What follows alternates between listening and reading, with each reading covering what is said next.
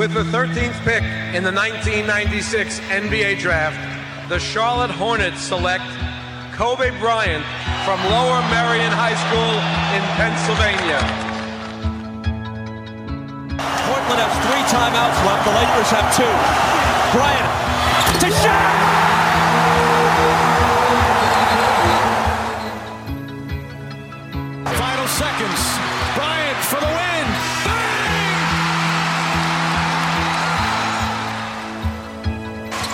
Artest looking, gets it to Bryant. Bryant dribbling, has to put it up at the buzzer. Banks it in! Oh, he banks in the three! And the Lakers win the game! Bryant on the drive. Kicks it into Bynum. Back out Bryant. Shot clock at seven. Bryant leads, falling away. Puts it in! Under three minutes to play. Shot clock is down to five. Bryant goes to work. Bryant the drive. Oh! Kobe Bryant on a rack attack. He can barely make it to the free throw line. The Lakers down by two, and they want him and need him at the free throw line. Got it. The Lakers down one. Will Kobe give them one last gamer? Bryant on the move with the jumper. He got it! Oh, my! 58 points! And the Lakers lead! What can I say? Mamba out. Καλησπέρα Άκη, καλησπέρα Αντρέα.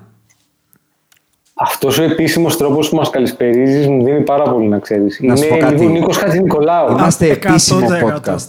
Και συγγνώμη, δεν μπορώ να καταλάβω γιατί δεν πρέπει να συμπεριφέρουμε σαν το Ρόγκαν πριν γίνει ο Ρόγκαν. Γιατί Ποιο ο Ρόγκαν ρε, δεν κάνει σαν- τέτοια ρε μαλάκα. Τι εννοεί, είναι επαγγελματίας. Ο καθένας στον επαγγελματισμό το Ο- δείχνει όπως ξέρεις, θέλει. Το τρομερό, επειδή ω συνήθως θα ξεκινήσουμε και θα λέμε ό,τι θέλουμε, Προφανώς. ε, είναι το ότι ο Ρόγκαν έχει γίνει επαγγελματίας στο να μην είναι επαγγελματίας. Αυτό πούλησε. Δεν διαφωνώ. Απλά λέω ότι αυτό που κάνει έχει ένα consistency. Δεν μπορώ εγώ ξαφνικά στο πόντο 80 να αρχίσω τα. Τι λέει ρε Α, μάλλον. ναι, εντάξει. Ναι, ρε, Έχουμε μάλλον, ένα- ένα και ο Νίκος χαρακτήρα. Χατζη- Και ο Νίκος Χατζηνικολάου έτσι ξεκινάει όμως. Ναι, αλλά εσύ δεν μπορεί να το θυμάσαι κύριε στο podcast το 80 να μου το έλεγες όταν γράφαμε πιλότο αυτό. Δηλαδή, Τώρα άμα, έτσι ξεκινάμε. άμα δεν κάτσει, Καλά, άμα δεν γίνει στον όταν πιλότο, γράφαμε τελείωσε. Ναι. Ε, Κάποια Καταρχάς- πράγματα είναι δεδομένα. Δηλαδή είναι σαν να μου Καταρχάς- αλλάξεις τώρα το όποιος ακούει ξέρει. Ε, δεν γίνεται. Όταν Αφού ότι γρα- όποιος ακούει ξέρει. Το οποίο Όταν ακούει, γράφαμε- ξέρει, ναι, άστο, τελείωσε. Όταν γράφαμε πιλότο, δεν περίμενα ότι θα φτάσουμε να κάνουμε το νούμερο 80. Αυτό δηλαδή, είναι μια έτσι. αλήθεια. Ούτε εγώ περίμενα ότι θα σα αντέξω. Ε, Πώς είστε, Πώς έχετε έρθει, ε, σηκωμένοι, Εγώ δεν έχω μέτροι, διαβάσει, μελάτι; το λέω εξ αρχής. Δεν χρειάζεται, δεν χρειάζεται. Αλλά ναι, έχω κι εγώ σηκωμένος είμαι. Σηκωμένος Ναι, είσαι. 100%. Αντρέα, είσαι σηκωμένος; Όχι τόσο. Ωραία, θα, να- σου πω, θα πάμε. σου πω γιατί. Θα σου πω γιατί. Πάμε. Γιατί στο, στο τέλος το συμπέρασμα το οποίο εγώ βγάζω από όλο αυτό το πράγμα είναι το εξής.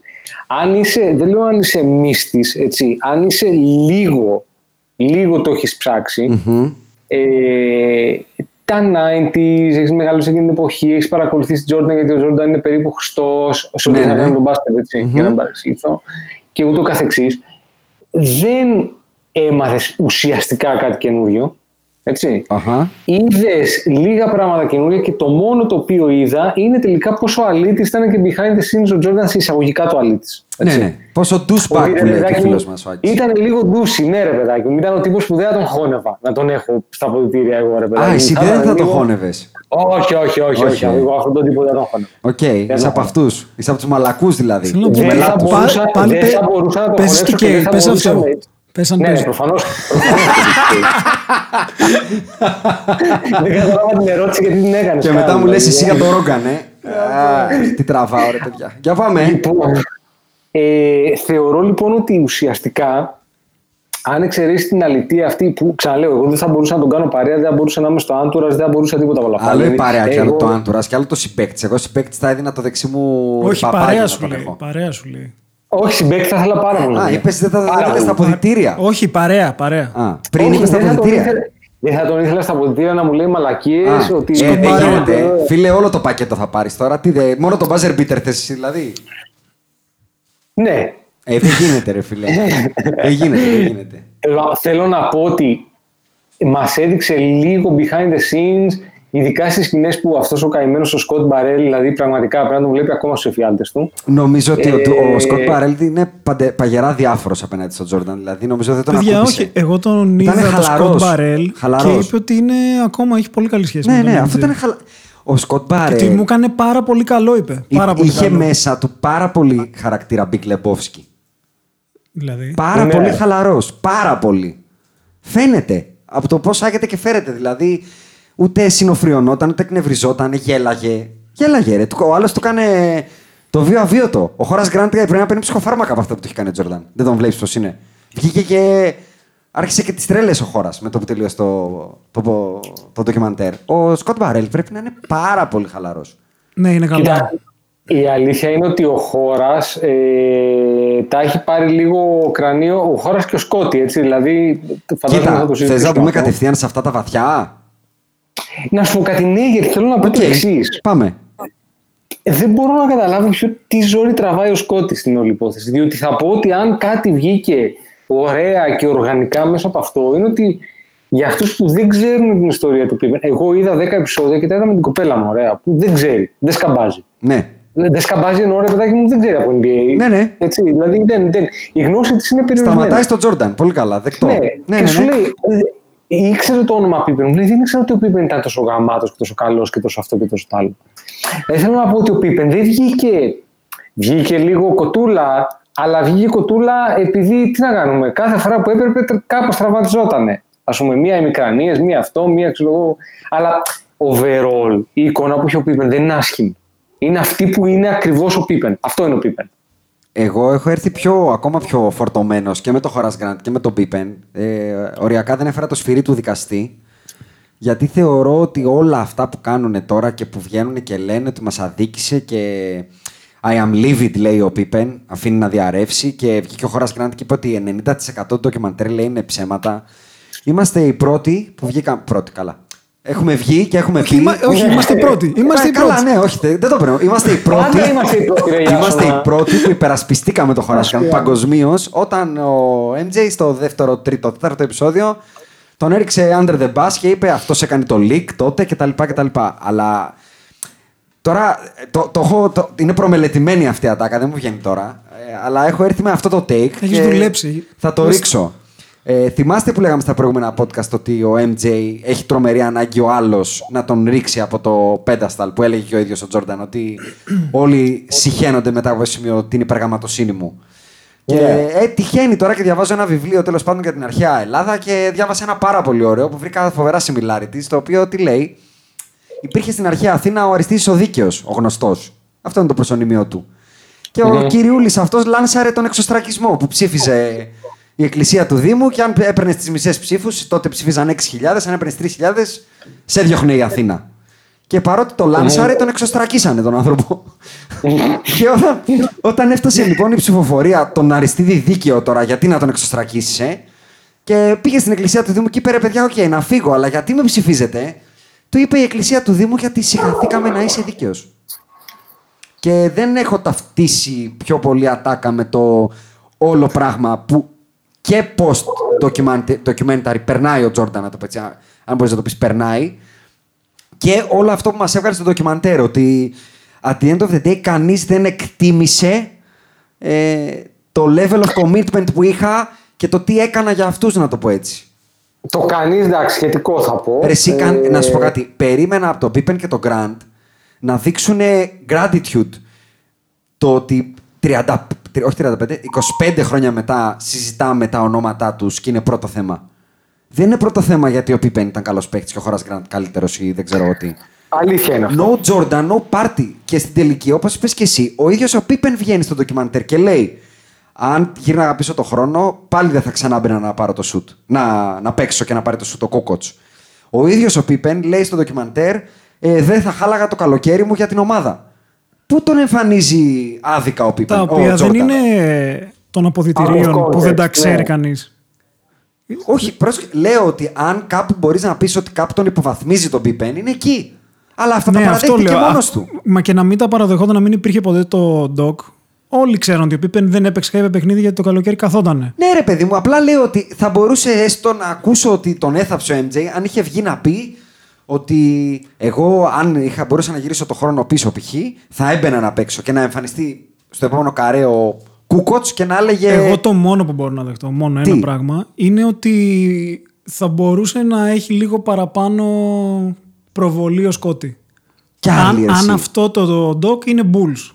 Γιατί Ε, το doc ήταν MJ. έτσι. Εγώ θα σας πω αυτό που σας είπα και στο group. Όταν τελείωσε το 10ο επεισόδιο, θυμόμουν και το ήξερα ότι ο Πίπεν έπαιζε με κάποιο είδους πρόβλημα, να το πω έτσι, ήταν underperforming λόγω κάποιου τραυματισμού στο Game 6.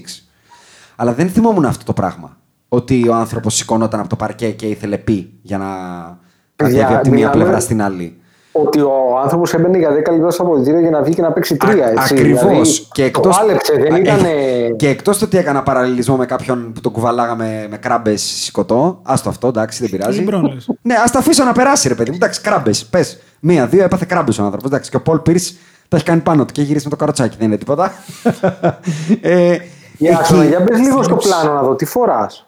φοράω μπλούζα LeBron. Lakers. Α, εντάξει, οκ, καλά είδα έτσι. I represent, I represent. Βεβαίως. Ναι, ναι, ναι. Βεβαίως. Ναι, εντάξει. Εκτός Τώρα λοιπόν, έμπαιζα αυτού, LeBron, έτσι.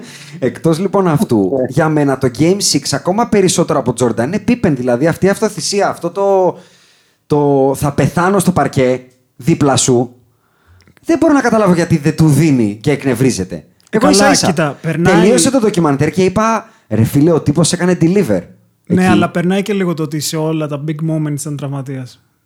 Ρε, εσύ δεν το περνάει, αλήθεια είναι. Το, κα, καλός Αυτό κακός, λέω. ή- αλ- αλήθεια είναι. Κοίτα, Δεν μπορείς το να τα περνάει όσο θα έπρεπε. Γιατί θα σου πω τι γίνεται. Στο flu game. Στο flu game που ο άλλος παιδιά είναι τίποτα. Είναι δηλαδή, το ξερατό στη μύτη. Ναι, πεθαίνει, Έτσι. πεθαίνει εκεί, στο παρκέ. Βγαίνει εκείνη τη στιγμή. Ναι, ναι, ναι. Και ο Πίπεν είναι ανύπαρκτος. Ανύπαρκτος. Ρε, εσύ, Δηλαδή, Ο Πίπεν ποτέ όμως δεν πούλησε ότι είμαι ο υπαρκτός της κρίσιμης στιγμής. Και αυτό δεν καταλαβαίνω. Δηλαδή, τι παραπάνω ήθελε να τον, να τον βάλει ο Τζόρνταν δίπλα του. Αφού δεν ήταν δίπλα του. Αν δεν είχε τον Τζόρνταν ο Πίπεν και είχε απλά γίνει αυτός draft στο Σικάγο, θα ήταν ό,τι ήταν ο Μίτ Ρίτσμοντ. Ένας πάρα πολύ καλός παίκτης μιας μέτριας ομάδας. Εντάξει, ήταν καλύτερος από τον Μίτς Ρίτσμοντ. Δεν λέω αν ήταν καλύτερος ή όχι. Λέω ότι σα- σαν μόνος Σαν του. καριέρα. Σαν καριέρα.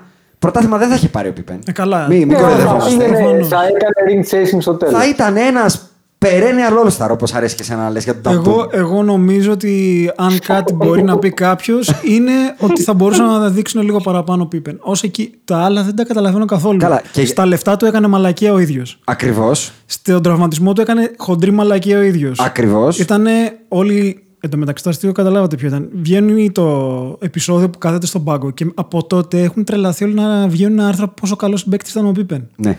Λες Δηλαδή, και ισχύει. σήκωσε το τηλέφωνο και είπε Ισχύει. εδώ στην εκπομπή Κοίτα, που είμαι σου με τη θυμίζω Rachel που δουλεύει, Nichols. ε. κα- ε, Αυτός σου Ε, λέω. εντάξει.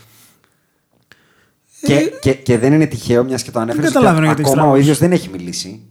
Δεν θέλει λέει, να μιλήσει κανένας. Δεν έχει βγει να τα πει. Τώρα για το Horace Grant, εντάξει, ο άνθρωπος όσο το έχει μέσα του ο MJ, το έχει και ο Horace Grant μέσα του. Είναι εμφανές. Τι, τι έχει. Ε, κα- το κόμπλεξ, ρε, εσύ. Έχει φοβερό κόμπλεξ ο άνθρωπος. Γι' αυτό και έφυγε. Δεν άντεχε, υπέφερε εκεί πέρα. Λογικό, οκ, σεβαστό. Του έκανε ο MJ Κοίτα, το, τα ότι 3-2. κάτι sorry. του έχουν φουσκώσει του MJ, σίγουρα θα γίνει δικό του τον doc, έχει βάλει τα λεφτά. Έχει Οκ. κάνει το edit, τα πάντα. Δεν το συζητάω ότι είναι Έχει πάρει και τα λεφτά, ναι. ένα πολύ ωραιοποιημένο. Δεν είναι documentary, το είπαμε στο προηγούμενο podcast. Αλλά ρε είναι φίλε, δεν μπορείς να αμφισβητήσεις. Ραψοδία. biopic, Εδώ- να το πω έτσι. Jerry West, το έστειλες και στο Ναι, chat ναι, που ναι. έχουμε και το είδα και εγώ σήμερα. Που λέει He's a man's man, που είναι τύπου. Δεν ξέρω πώς μεταφράζεται αυτό Από ελληνιστή. του τους άντρες είναι ο, ο άντρας. Ο αντρεότερος. ναι, είναι ο Ε, πιο ε, άντρας εγώ- από τους άντρες.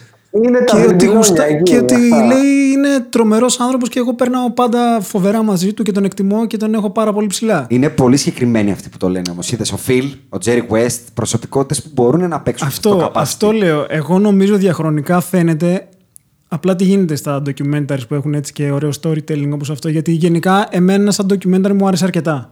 Ρε, συνολικά. τρώμε, δεν το συζητάω. Μπορώ να πω ότι ήταν- Ε, εγώ, ε, εγώ θα μείνω στο αρκετά, δεν θεωρώ ότι ήταν κάτι καταπληκτικό. Είναι Ωραία. σίγουρα το καλύτερο δεν- sports documentary που έχω δει ποτέ μου. Εγώ είμαι στο Θεωρώ- αρκετά ο- προς ο- ο- πολύ. Ε, ε, θεωρώ ότι η τριλογία που είχε κάνει το E ESPN για το Lakers Celtics πριν από δύο χρόνια Ναι, ναι, τη θυμάμαι. είναι τέσσερα επίπεδα πάνω από αυτό. Εγώ, Δεν αν το έχω δει, έπρεπε, για να εγώ αν εκφέρω έπρεπε γνώμη. να βάλω, θα έβαζα πρώτο πριν, από, αυ- πριν το του Jordan, το Once Brothers, που ήταν και πάρα πολύ συγκινητικό, του Πέτροβιτς με τον Divac. Τρομερό. Ναι, γιατί είμαστε και Ευρωπαίοι, μας κουνάει. Θα η έβαζα λίγο δεύτερο καλύτερα. του Άιρτον Σένα, το Σένα, γιατί είμαι και τεράστιος φαν εγώ, ε, δικός του. Και τρίτου θα έβαζα αυτό που μόλις είπες. Αλλά για μένα του MJ, ξέρεις τι, είναι και το length και, και, και η super ανάλυση όλου αυτού του πράγματος και ότι τα ζήσαμε. Δηλαδή, τους Lakers, το Lakers Boston είναι σαν να βλέπω λίγο το ντοκιμαντέρ για το Β' Παγκόσμιο. Που έχω τρέλα με το Β' Παγκόσμιο, ας πούμε. Ναι, Αλλά δεν το λέω- ζήσα. α, Το λέω, το λέω σε εξής. Όχι, εγώ το λέω, το παίρνω α, κατά τη γνώμη μου κατά κάποιο τρόπο αντικειμενικά, δημοσιογραφικά Οκ, και καλλιτεχνικά. οκ, οκ, οκ. Ωραία. Τα βλέπω. Και λέω ότι εκείνο το ντοκιμα- εκείνη τριλογία για το Lakers Celtics Ναι. ήταν, μου έδωσε πληροφορίες που δεν είχα, Ναι, μου, ναι, ναι, ναι, έδωσε ναι. testimony, μου έδωσε πράγματα παρότι μικρότερο, καλύτερα φτιαγμένο. Είχε, ήταν το narration από τον Wahlberg και από τον ε, Ice Cube που έδινε ρε παιδάκι μου, συμπλήρωνε το ένα το άλλο. Ήταν, ήταν στην ουσία δύο υποκειμενικά narrations τα οποία Ναι. προσπαθούσαν να βγάλουν ένα αντικειμενικό αποτέλεσμα.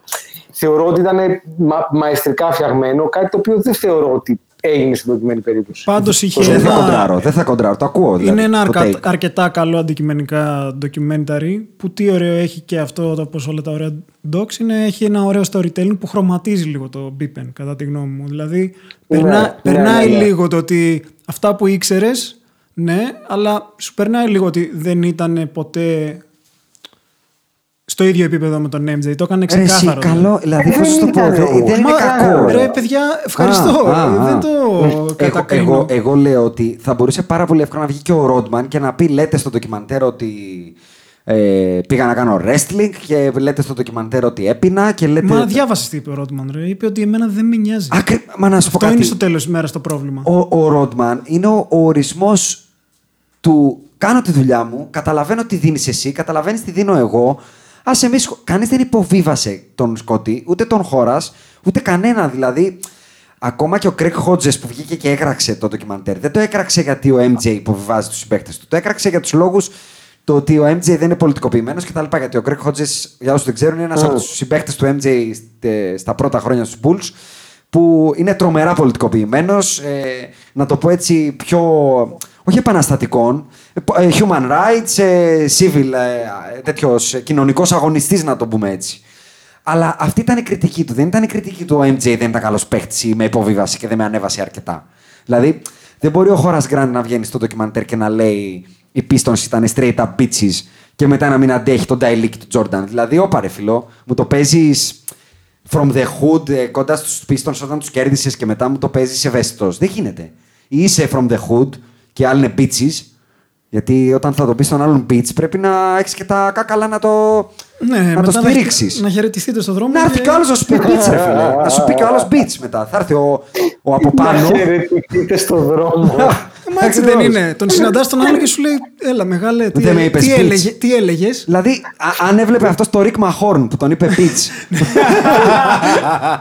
τι θα γινότανε. Δηλαδή, ο, ο Rodman τα, τα στήριζε. Δηλαδή, μ' άρεσε που είπε ο MJ στο ντοκιμαντέρ για τον Dennis ότι τον εκτιμούσα, τον αγαπούσα, αλλά ο τύπος δεν πίστευα ότι θα φτάσει μετά τα 45, ότι θα δει το second end of 40 όπως είπε ο MJ.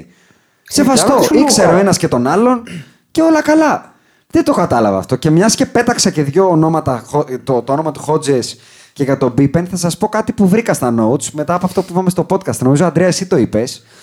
Που αναρωτιώσουν, ή μάλλον είπες ότι ο MJ ήταν τυχερός που δεν έπαιξε απέναντι στον Μπίπεν. Και διάβασα του Greg Hodges και λέει ο Greg Hodges, θα προσπαθήσω να το κάνω γρήγορο, στην Washington Post, ότι το 90 ο Σκότι έκανε challenge σε μια μέρα τον Μάικλ στην προπόνηση και ότι ο Μάικλ για half a second, λέει ο Hodges, έκανε backup, ότι ψιλοκόλωσε, είπα ότι γίνεται εδώ. Και μετά λέει, θα το διαβάσω στα αγγλικά για να μην χάσει την αξία του, He proceeded literally to score on Scotty at will. It was incredible. Scotty Pippen, even then, was one of the best players in the league, and Michael just trained points on him.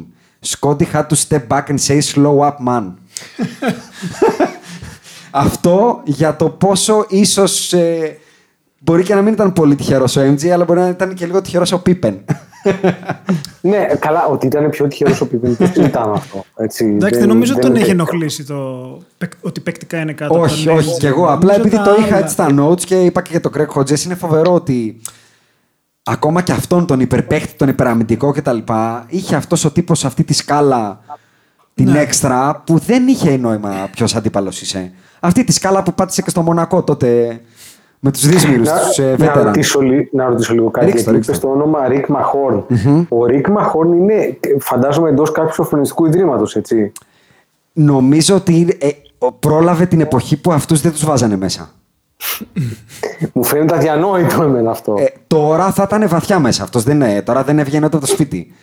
Τότε ήταν ακόμα αυτό το, το, το, παλιακό νταϊλίκι που λέγαμε. Ο Νταΐς. Είμαι Νταΐς που έλεγε και ο Σέκης. Δηλαδή, ο Ρικ Μαχόρν δεν θα είχε πρόβλημα να χαιρετηθεί όπως λέει ο Άκης στον δρόμο με κάποιον και να τον έχει πει beats και να πει. Μα αυτό και λέμε. να κρυφτεί. κανένα. Κανένα, κανένα. Αυτό κανένα. θα ήταν το πρόβλημα του χώρας. Κανένα. Να χαιρετηθεί κανένα. με το Rick Mahorn. Θα, θα του έλεγε ο Ρίκ Μαχών απλά θα του έλεγε You remember. Και μετά θα του κούμπονε μία από αριστερά χαμηλή. Θα ήταν δύσκολο.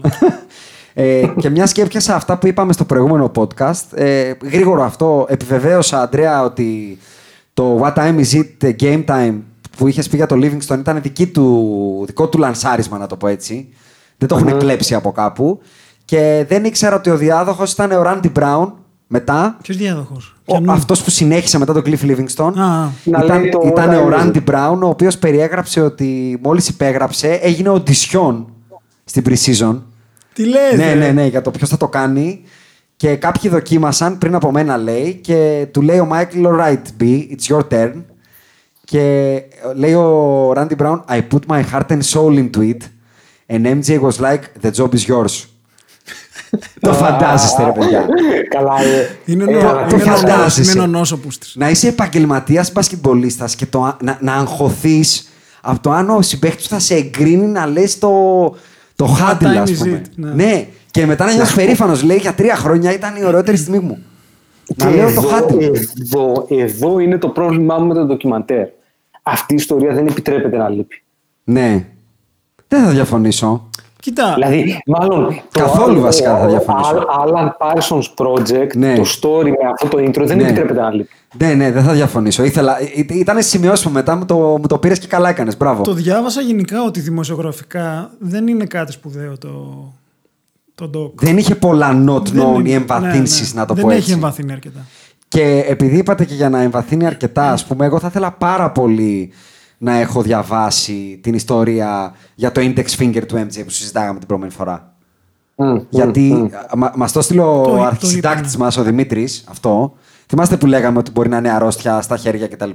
Ναι, ναι, ναι. Ο MJ αυτό το έπαθε, υπάρχει ολόκληρο άρθρο, ε, με κόφτη πούρου το καλοκαίρι του 98 μετά το δεύτερο θρυπίτ στις Μπαχάμες και το είχε κόψει τόσο πολύ που ήθελε χειρουργείο για να φτιάξει τον τένοντα και λένε οι κακές γλώσσες ότι ήταν ένας από τους βασικούς λόγους που δεν ε, γύρισε, δεν κυνήγησε να γυρίσει εκείνη τη σεζόν γιατί αν έκανε χειρουργείο θα έφτανε στα play-off να μπορεί να παίξει. Ναι, ρε, αλλά ήταν κουτσουρεμένη η σεζόν.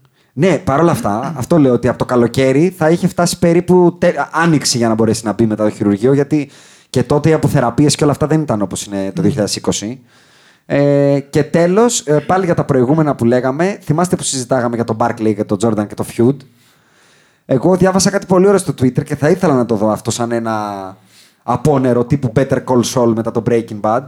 Θα ήθελα πάρα πολύ να δω ένα special Jordan Barkley όπως είδαμε το special του Shaq με τον Kobe ή του Magic με τον Δεν Isaiah. μπορώ να πιστέψω ότι θα γίνει. Αντρέα, Δεν νομίζω ότι θα, θα δούμε ποτέ κάτι για τον MJ που δεν θα περάσει από το απόλυτο approval του ναι, MJ. λες ε. μου φαίνεται- θε- μου θεω- φαίνεται πάρα πολύ δύσκολο. Θεωρείς ότι αν ο Barkley σήκωνε αυτό το κολοτηλέφωνο που δεν σηκώνει και του λέγε ρε MJ, πάμε να γράψουμε και ωραία νούμερα και να τα βρούμε on camera, ο MJ θα του λέγε fuck off. Δεν νομίζω ότι ο MJ μπορεί να μπει σε μια διαδικασία να κάνει κάποιο είδους τέτοιους showcase, αν θες, χωρίς να πρέπει ο MJ μετά να φανεί ότι είναι ο υπεργαμάτος του, του, του, του διαπλανητικά, ας πούμε. Α, έτσι, έτσι, το, έτσι το λες ας πούμε. Ναι, ότι είπε πώς θα βγω εγώ από αυτό ότι είμαι ο απόλυτος κυρίαρχος του ο Ναι, Θάνος, ρε ναι, παιδάκι, ναι, πώς να ναι. το πω. Ναι. Ε, διαφορετικά δεν με ενδιαφέρει. Ε, Γενικά το θέμα των ντοκιμαντέρ θεωρώ ότι το έχει αυτό το πρόβλημα. Δηλαδή από τη στιγμή που βλέπεις ότι όλο αυτό το πράγμα γίνεται με το blessing και έχει το final cut το MJ γιατί γι' αυτό δεν έχουν βγει εδώ και 22 χρόνια τα tapes. Ε, αυτό από μόνο του είναι ένα, ένα θεμελιώδες πρόβλημα για να πας δημοσιογραφικά να κάνεις κάτι παραπάνω. Πάντως, δεν θα θα, διαφωνήσω. θα σου πω Σε κάτι αυτό δεν θα που σε διαφωνήσω. μένα έκανε το Doc. Είχε πάρα πολλές στιγμές του MJ, τις στιγμές της καβλάντας στα ποδητήρια και στο λεωφορείο και στις προπονήσεις, που εγώ δεν τις είχα δει ή τουλάχιστον δεν τις θυμόμουν Που ήταν συνέντευξη χαλαρός. Τύπου, ή μες στο παιχνίδι δεν γέλαγε ποτέ, mm-hmm. έλεγε, σπάνια. Που έλεγες, ρε φίλε, δεν βλέπω, είναι άνθρωπος. Εγώ, εγώ, εγώ θα τον χαρακτηρίσω approachable. Αφού έκανε μόνο καβλάντα. Πάρα, Μόνο, σε μόνο, πάρα μόνο. πολλές στιγμές. Συμφωνώ. Και νομίζω ότι. Δεν ξέρω αν το έκανε θελημένο, πιστεύω ότι το έκανε θελημένο. Ότι δεν ήθελε να δείχνει και πάρα πολύ άνθρωπος. Και αν μπει στη διαδικασία να γίνει ένα Ναι. sit down σαν αυτό που λες. Ναι. Που είναι και καλά. Θα δείξει στην- ανθρώπινη πλευρά. Ναι. Δεν νομίζω, νομίζω, ότι ρε, το εσύ, ότι- legacy χτίζεται πάνω στο ότι. Είμαι, είμαι superhuman. ότι δεν είμαι μαζί Και με όμως όλους. βγήκε στο ντοκιμαντέρ, φίλε, και έδειξε, έδειξε πολύ emotion. Τουλάχιστον τρεις φορές τον είδαμε ζορισμένο. Τη μία δάκρυσε και έκοψε το Ναι, πλάνο. ναι, Ναι, και μετά εγώ- λέγαμε τι είναι αυτό σαν άνθρωπο. ναι, ναι, σωστό και αυτό. Ναι, αλλά πρόσεξε, emotion, Ελεγχόμενο θα μου πεις εσύ τώρα. ε, emotion που σε κάνει να φαίνεσαι και ωραίος, ρε παιδάκι. Να, Δεν να σου το ήταν πω ναι, ωραία. ναι, ναι, emotion- να emotion με- φαίνεσαι- Emotion με καπότα. Όχι, όχι, το αντίθετο. Με προστασία Emotion- εννοώ, ρε παιδιά, με προστασία. emotion που με κάνει να φαίνομαι πολύ γαμάτος, ρε παιδάκι. Δηλαδή, Ναι, ναι, εκεί που. Όχι είναι- αδύναμος, όχι Εκεί που αδύναμος. είναι στο 7ο Αυτό. επεισόδιο που λέει στην ουσία θα περάσω μέσα από τον τοίχο αν Ναι. χρειαστεί και leadership Ναι. has a prize. Και ε, εντάξει, συγκινείται εκεί, αλλά παράλληλα θες και εσύ να βγεις να τρέξεις 10 χιλιόμετρα. Ναι, θέλεις, θέλεις, θέλεις. Δεν είναι το άλλο, θα είναι όπρα. Το συνέστημα μου ήταν ακριβώς όπως όταν έβλεπα το Ρόκι να τελειώνει το run πάνω στη Φιλαδέλφια, στο, στην Ναι, ναι. πλατεία. Ήθελα να βγω μαζί του. Και επειδή το λες αυτό. και εγώ το είπα μάλλον. Και το approachable, ξέρεις ποια είναι το άλλο take. Ότι ίσως είδαμε το, approach, το approachability, που δεν είναι λέξη, αλλά την έφτιαξα, νομίζω. Ε, όσο ήθελα να μας το δείξουν με την έννοια ότι υπάρχει περίπτωση Τόσο αυτό όσο. που δεν είδαμε, όταν ας πούμε ακούγεται μουσική, που έχει γίνει και φοβερό meme, την έχουμε ακούσει και με ευθόδη αυτό το, το meme. ε, ε, μάλλον όταν θα πήγαινε ο κάθε Ράντι Μπράουν να του πει Τι άκουσε, ε, ακούσε Μίλι Βανίλη Ναι, ρε Να φίλε, του ρίχνει τι ένα ακούει ο σκαπίλι τύπος, ναι. ε, να πάει και από εδώ να φύγει. Ας πούμε, υπάρχει μια, πάλι ένα ωραίο που είμαι σίγουρος ότι ο Αντρέας μόλις τα ακούσει θα πει Αυτό έπρεπε να μας πούνε στο ντοκιμαντέρ. Τζο Κλάιν, συμπαίκτη του στο δεύτερο θρυπίτ, παίρνουν το, την κούπα και είναι στα αποδητήρια και κλαίει. Λέει ο Τζο Κλάιν, I was weeping victory tears. Και γυρνάει ο MJ στα πανηγύρια, ε. Και του κάνει, Why are you crying? I, I am the one who went out and won it for you.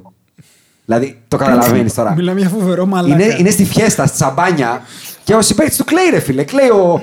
Πώς τον λέγανε ρε του Παναθηναϊκού έναν στο Παρίσι το 96 που είχε κόψει τα διχτάκια. Το Βαγγέλη Βουρτζούμι. Μπράβο, μπράβο. Ναι. Είσαι ο Ο Βαγγέλης Βαγγέλης ο Φουρτζούμης. Φουρτζούμης είχε παίξει και δύο μάτς. Ρε παιδί μου, είσαι ο Βαγγέλης Φουρτζούμης και κλε. Και έρχεται ο Ντομινίκ και σου λέει: Τι κλε, ρε Καραγκιουζάκο, εγώ στο φέρα. το φαντάζεσαι. Πάντως- δηλαδή είναι δυνατόν. Θέλω επίσης να πω το εξής. Ε, χρόνια, πολλά χρόνια όμως. Δηλαδή από τότε που τον θυμάμαι στα 90s να βλέπω τον MJ πάντα να πηγαίνει στο γήπεδο με τα τεράστια ακουστικά, τα in τα over ear. ναι, ναι, ναι. Αναρωτιόμουν αυτός ο, τι, αυτός Τι ο ακούει, φίλος, ε; τι ακούει. Ε, προχθές που έμαθα, Έσχος ρε. ε, γιατί εγώ έβαλα να το ακούσω αυτό που Ναι, άκουγε. ναι, ναι, ναι, ναι. Μιλάμε για, μιλάμε για λάσπη, έτσι. Ναι, μιλάμε λάσπη, για το λάσπη, λάσπη. Ο χετός της μουσικής είναι αυτό, έτσι. Δεν είναι μουσική αυτό. Ναι, ρε, ο απόπατος, τίποτα. Είναι- Τέλος, έξι σε άμμο. Καλύτερα- Εσείς να τα καλύτερη- βλέπετε που λέτε μόνο σήμερα δεν ακούγεται τίποτα και τα, τι γίνεται και τότε Όχι, όχι, ακούγανε... κακή μουσική πάντα υπάρχει. Α, Απλά έτσι, υπάρχει και μπράβο. καλή. Αυτό. Παιδιά, Υπάρχει, ε, υπάρχει. καλύτερα να ακούσει εφηθόδη. Για που ο λέμε Ρότμαν τότε, που ήταν έτσι. ο άνθρωπος για μέσα, άκουγε συγκροτηματάρες. Pearl Jam και Smashing Pumpkins. Ε, Ναι, αυτό κάτσε είναι καλά. περίεργο. Δηλαδή και, Επίσης, θε- και θε- ειδικά θα για, θέλω- για έγχρωμος ε, αθλητής εκείνα τα χρόνια να ακούει τώρα Pearl Jam και Smashing Pumpkins. Θυμίζω Ε, ήταν από τους θέλω- λόγους που έκανε παρέα με τους λευκούς. Θέλω να πάω λίγο κόντρα και να πω ότι εμένα Ρίξ' το. το, πρε- το present tense, το Pearl Jam που βάλανε στο τέλος, Ναι. που όλοι λένε Ω, τι κομματάρα για το τέλος κτλ. Εμένα δεν μου έδωσε. Ούτε Δεν εμένα. σου έδωσε. Ούτε εμένα μου έδωσε. Δεν σου έδωσε. Ναι. Ούτε εμένα, Δεν μου θα έδωσε. πω. Το είχα, Ούτε σημει- εμένα, ούτε εμένα. το είχα σημειώσει ως Θεωρώ από, ήταν- τα- από τα μείον του ντοκιμαντέρ. Γλυκανάλατη επιλογή για τέλος. Ήθελα κάτι πιο. πιο Ναι, ναι, και πιο- εμένα ήθελα πιο να μου δώσεις πεχάτο. κάτι. Ναι, ναι, ναι. ναι. Δεν θα διαφωνήσω. Βέβαια, ε, ήταν ωραίο τέλος.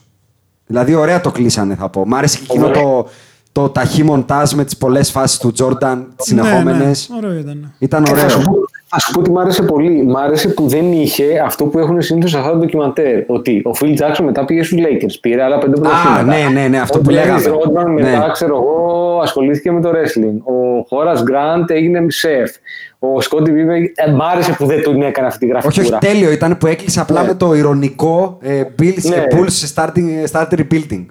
Ναι, ναι, ναι, αυτό μ' άρεσε. Βέβαια, από όλα τα πράγματα εκτό από το ντοκιμαντέρ, αυτό που μου τη σήκωσε την ψυχολογία, παιδιά, στα Θεό, είναι αυτό το mixtape που βγάλει το NBA. Ναι, ε. ρε, αυτό ήθελα να πω μόλις τελειώνατε. Το 15 λεπτό. Το είδα τέσσερις φορές. Μιλά... Κοιμήθηκα Εγώ δεν- τέσσερις το πρωί. Εγώ το είδα και τέσσερις φορές. Φιλέ, δεν. ε, τίποτα ρε. Στέρεψαν τα δάκρυα ρε. Αυτό εννοώ ρε μαλάκες, έκλαψα εννοώ. έκλαψα. Ούτε σταγόνα, ε. Τίποτα, τίποτα ρε. Στέρεψα. Το, το έχεις πάρει να μην βγαίνει δάκρυ.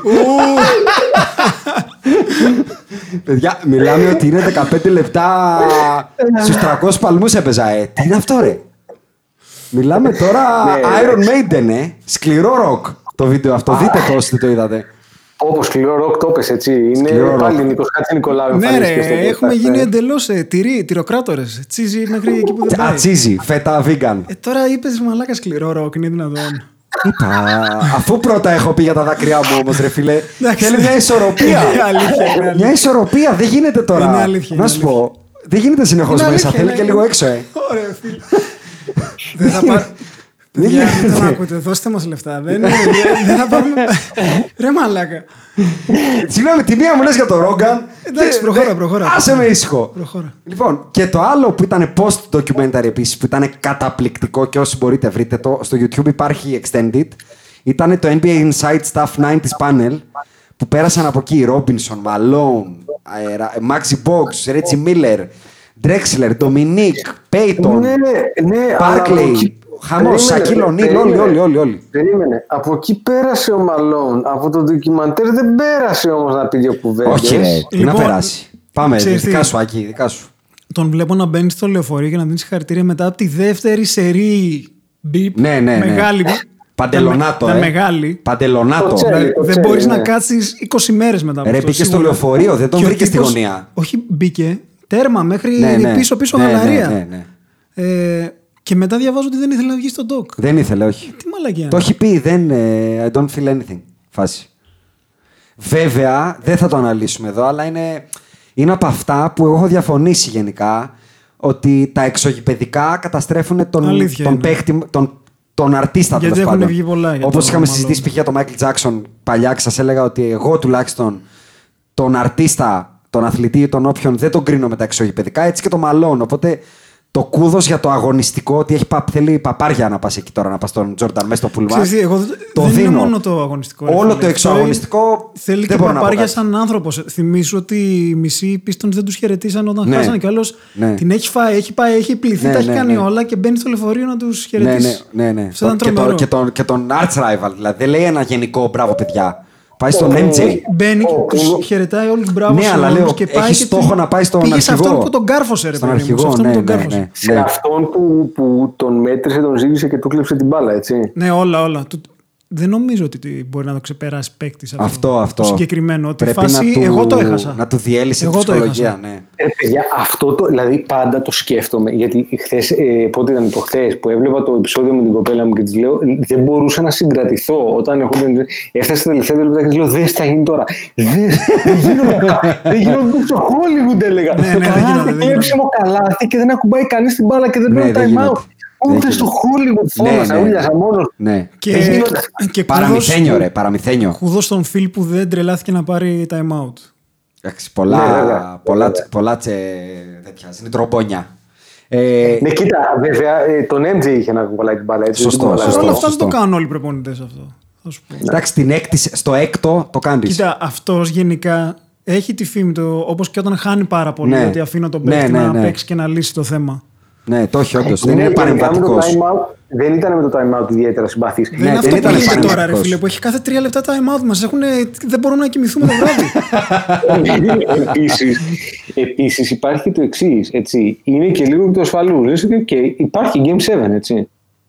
Δεν θες να πας, αλλά θέλω να πω Όχι, ότι και έχει πρόσεξε, χρόνο, όχι, χρόνο απλά ή- υπάρχει, όχι απλά υπάρχει Game 7. Ε, δεν αφήνεις την μπάλα στα χέρια. Αυτό που είπε και ο Άκης, δεν αφήνεις την μπάλα στα χέρια του Τόνι Κούκοτ είναι ο MJ. Δηλαδή, Ναι, okay, ναι. να πάρω time out, τι να βγάλω Απλά σύστημα να την πάρει νομίζω, αυτό που την έχει. ε, Για άλλη μια φορά φαίνεται ότι είχαν ευθυγραμμιστεί τα αστέρια, ρε παιδί, Ναι, για ναι. αυτήν την ομάδα. Ήταν Ναι. ο κατάλληλος προπονητής, ο καλύτερος ναι, ναι. παίκτης όλων των εποχών, ο τέλειος συμπαίκτης, ο τέλειος τρίτος συμπαίκτης. Ήταν όλα. Ισχύει. Και μιας και τον αναφέρατε. Πάμε το... αγωνιστικά όμως Έλα. τώρα. Περίμενε, Περίμενε, περίμενε. μιας και απλά δεν ανέφερε. Επειδή ανέφερε το μαλόν που δεν βγήκε και ο άλλος ε, σουσελιασμένο δεν βγήκε. Ο Μπράιν Ράσελ. Πουθενά. Τίποτα. Ε, εντάξει τώρα με αυτό. Εντάξει, θα Και, ξέρεις. και, Πώς να βγει όχι, δύο και, λεπτά, α, τι το είναι. μόνο που ήθελα να πω είναι. Ε, είναι ο δέκατος, αν νομίζω, στο ντοκιμαντέρ που είδα να είναι τύπου rookie, second year, δεν ξέρω εγώ τι, και να τη λέει στον Τζόρνταν. Τα παιδιά Την είναι. έλεγε, τη- την είπε Όταν ήταν αποσυρμένος. Ναι, ναι, ναι. Είσαι βλαμμένος, είναι η ερώτηση. Ε, δεν το πίστευα. Ε, είναι καλά οι άνθρωποι. ρε, Εσύ. δηλαδή, συγγνώμη, Ράκη, άμα σε πάω σε ένα ζωολογικό κήπο και ανοίξω το κλουβί και σου πω αυτή η τίγρης δεν έχει δόντια. Θα πας και θα της πεις σε. Ου, πάρ' τα τέτοια μου. ου». Ε, Πολλοί το κάνουν από ό,τι φαίνεται. Όχι, ρε φίλε, τι είναι, μόνο στο Tiger King γίνονται αυτά. Και αν ούτε εκεί δεν γίνονται. Φίλε, θυμάμαι. Έλα, ρε. Θυμάμαι Καλά μυαλό δεν έχουνε. Playoff, Nuggets Lakers, Ναι. που είναι ο J.R. Smith και έχει ζαλίσει τα ούμπαλα του Κόμπι. Α, ναι, ναι, ναι. ναι. Και βγαίνει μετά στη συνέντευξη τύπου. Στους Nuggets του καλούς με το μέλο. Πολύ, Ναι, είναι ναι, πάρα ναι, πολύ ναι. καλός και Ναι, πολύ ναι. δύσκολη σειρά. Ναι, ναι. Και λέει, δεν το κουνάς το δέντρο. Λέει, μπορεί να πέσει κανένα, καμιά λεοπάρδα. λες, από Ρε το- εσύ, ο, ο καημένος ο Ρέτζι Μίλλερ τα είπε όλα ο άνθρωπος. Τα είπε. Δεν το ξαναείπα στη ζωή ναι, μου, Black- LJ. Τον έλεγα μόνο Black Jesus ή Black Cat. Κατάλαβε. Ε, του Ρέτζι Μίλλερ τα testimonials για μένα κερδίζουν το βραβείο των καλύτερων. Ήταν τα πιο Είναι ειλικρινή. καλός ο Ρέτζι. ρε. Είναι Ρε, πολύ, παντελονάτος, πολύ ρε. τηλεοπτικός ο Ωραίο Ρέτζι. Και παντελονά τα testimonials όλων. Και, και πρόσεξε, Ήτανε ο, ο Τζόρνταν ξεκάθαρα. και αυτού του έχει τριγύσει την ψυχούλα. Δηλαδή, στο game, Ολονό. στο, στο game 7 που είδαμε, που έχω μεγάλο παράπονο από εκεί στο, στο match αυτό με το ντοκιμαντέρ. Θα, Ήθελες θα, κι άλλο. θα πάμε. Ήθελα κάτι να πει για τον Τόνι Κούκοτσο. Κάτι. Κάτι Ναι, έχει τώρα. κάνει Δηλαδή, καλά. μιλάμε το, το ξεφτυλί. Τον, α- τον εξαφάνισαν. Ο άνθρωπος έχει βάλει σε τελικού. Στους τελικούς, αμέσως μετά από αυτό που τους έχει σώσει στο Game 7, έχει βάλει στους τελικούς 30 πόντους σε αγώνα με 11 στα 13. Και δεν αναφέρεται πουθενά, δεν υπάρχει Τόνι Κούκοτς. Αλλά άστο. Ναι, αλλά ξέρεις άστο, τι, ξέρεις γιατί τι, θα κάνω ξέρεις τι, run. ξέρεις τι. Έλα ρε. Δεν έχουν βγει 10 δημοσιεύματα να λένε ότι ο Τόνι Κούκο Α, είναι α, θυμωμένος. αυτό, αυτό είναι άλλο. Α, Εντάξει. μπράβο. Αυτό- και αυτό σου λέω, θα κάνω rant εκεί πέρα. Για το κομμάτι του, των media και της διαχείρισής τους. Οπότε, ας το να πάει στο διάλογο. Όχι, Νομίζω είναι ότι... και ο ίδιος γιατί δεν μπορούσε να πάρει δύο πι- ξέρω εγώ, δημοσιογράφους που ακόμα έχει επαφή και Ρε, να πει εσύ, ο κάτι. άνθρωπος θεωρώ ότι είναι ακριβώς ό,τι και ο Ρόντμαν. Καταλαβαίνει μέχρι που πρέπει και τι ήταν, τι είναι. Καταλαβαίνει. Δεν είναι καμιά γκρινιάρα τώρα. Ε, ε, κύρια εκεί που της πήρε το μαλλί ο αέρας επειδή βγήκε από το κομμωτήριο. Εντάξει. Μπορούμε να πά... Μπορώ, μου επιτρέπετε να πάω λίγο στο αγωνιστικό. Βεβαίως, βεβαίως. Για- Θέλω να πάω στο Game 6 συγκεκριμένα στο αγωνιστικό κομμάτι. Ναι. Με jazz λέμε τώρα. ναι, ναι, με jazz. Με jazz. Με jazz, ναι, το game το τελευταιο Ωραία. Δύο πράγματα. Πρώτον, δεν, ε, ε, εκεί- ε, κάποια στιγμή στο δεύτερο μήχρονο έχει καταλάβει όχι, όχι ο κόσμος, ο, ο γαλαξίας, ότι ο Πίπεν δεν μπορεί όχι να περπατήσει, δεν μπορεί να κουνηθεί, έτσι, δεν μπορεί Ναι, να σηκώσει ναι, το ναι, χέρι. ναι, ναι. Οι Jazz το είχαν καταλάβει αυτό. Δηλαδή, ένα Α, switch ρε παιδιά, να εσύ- βγει, να βγει ο Malone Εγώ με διάβασα τον που Pippen, λέει ρε. ότι έπαιζα, ήμουν decoy, αλλά δεν κατάλαβαν αυτοί το Αντρέα, καταλάβουν. Δεν γίνεται να apparent- μην το καταλάβεις. Apparently, ο Τζέρι Σλόουν, ο οποίος δυστυχώς βγήκε ένα report ότι περνάει πολύ δύσκολα ε, και τον ποστάραμε κιόλας και το μάθαμε αμέσως μετά. Δεν το ήξερα, αλλιώς θα το είχαμε αναφέρει Ναι. στο post μας. Έχει κάποιο πρόβλημα υγεία σοβαρό, μάλλον είπε pray for Jerry και he's difficult κτλ. Βγήκε συνέντευξη τύπου μετά το flu game τον προηγούμενο χρόνο και είπε: Εγώ δεν ήξερα ότι ήταν άρρωστος ο MJ, εσείς το ξέρατε. Που ήταν πρώτο θέμα στη τηλεόραση. ε. Δηλαδή Ναι, ρε. το ντοκιμαντέρ λέει ότι ο MJ έρχεται, έχει πρόβλημα και δεν το ξέρω ο Τζέρι Σλόουν. Κοίτα, ε, δεν Έλα, ξέρω ρε. αν διαβάσατε Έλα. ένα, ένα άρθρο που μου πήρε 4 ώρες να το διαβάσω του ESPN. τε- τεράστιο. Ναι, ναι, τεράστιο, Για τεράστιο βαρέθηκα, βαρέθηκα, αφιέρωμα. βαρέθηκα. Που μέσα εκεί όμως λέει το εξής, ότι σε σε αυτή τη σειρά που είχε το flu game, ένα ball boy, κάτι τέτοιο που ήταν στο γήπεδο και φρόντιζε τους Bulls και τον MJ, ότι από την ώρα που μπήκε στο γήπεδο, ο MJ φαινόταν ότι ήταν χάλια. Δεν Ναι, μπορεί να ρε, εσύ πιστέψει ότι φαίνεται στο η παρκέ, ρε. υπάλληλος των jazz δεν ενημέρωσε του Ρε, jazz. ήταν στις ειδήσεις πρώτο θέμα, ρε. ναι, ναι. Οι ρεπόρτερ το λέγανε τώρα. Γι' αυτό σου λέω, Αντρέα, δεν νομίζω ότι ε, η φάση τότε. Ε, μάλλον όχι η φάση τότε. Δεν νομίζω ότι θέλουν να το πολυπαραδεχτούν. Ότι Μα, ρε, παιδιά, δεν είναι κάναμε ο άνθρωπος. χοντρές Πήγαινε στα μαλακίες. αποδη- Πήγαινε στα αποδητήρια και να σε πάω και ένα βήμα Ναι. παραπέρα. Βλέπεις λοιπόν ότι έχεις χάσει την μπάλα, είσαι ένα πόντο πίσω και έχει την μπάλα ο MJ. Και Ναι. έχει 10 δευτερόλεπτα, 16. Double team θα μου Ξέ, πεις. ξέρω ότι την έχεις φάει από τον Γκέρ την προηγούμενη χρονιά. Το ξέρω. Την Ναι, έχεις φάει. ναι. Χίλιες φορές να ξαναχάσω από τον Γκέρ. Χίλιες φορές. Δεν θα Ναι, ρε, διαφωνήσω. Δεν θα 100% διαφωνήσω. συμφωνώ. Ξέρεις τι πιστεύω. Όχι αυτό, ότι... ξέρεις τι, είναι και αυτό Ένα που κάνουν double team, πα- ρε πάρα φίλε. πολύ σήμερα. Με το που περάσει την μπάλα με, από το κέντρο με την μπάλα. Φάουλ. double- όχι, double team εκεί. Βγάζει Α, τα να- χέρια Να την του, πάρει ναι. κάποιος να του άλλος. διώξει την Να την μπάλα, πάρει ε. κάποιος άλλος. Αυτός που την πήρε, Δηλαδή- την τρίπλα, ρε. Κοίταγε Ναι. το γήπεδο, σκεφτόταν πώ θα το Έλα, ρε, κάνει. αν- Ξέρεις αν τι; αυσεπούρο, ρε. Ναι, ναι, ναι. Πιστεύω ότι. Το έχουμε ξαναδεί στο μπάσκετ ειδικά. Μια ομάδα να μην πιστεύει. Να, Ότι κα- θα να τα κερδίσει. κάνει όλα λάθος στο τέλος, γιατί αυτό να μην πιστεύει. Θα σου φέρω ένα παράδειγμα σχετικά πρόσφατο. Θυμάστε τους τελικούς.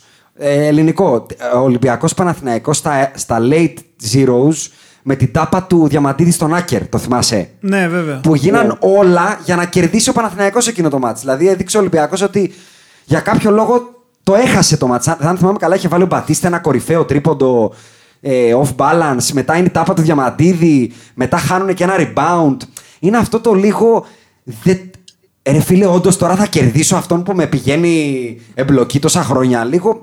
Και Ναι. το είδαμε και με τους Pacers στο προηγούμενη σεζόν στο Game Το 7. περίεργο όμως ήταν ότι. α, τώρα, ναι, είχαν την εμπειρία και από την προηγούμενη χρονιά, ρε.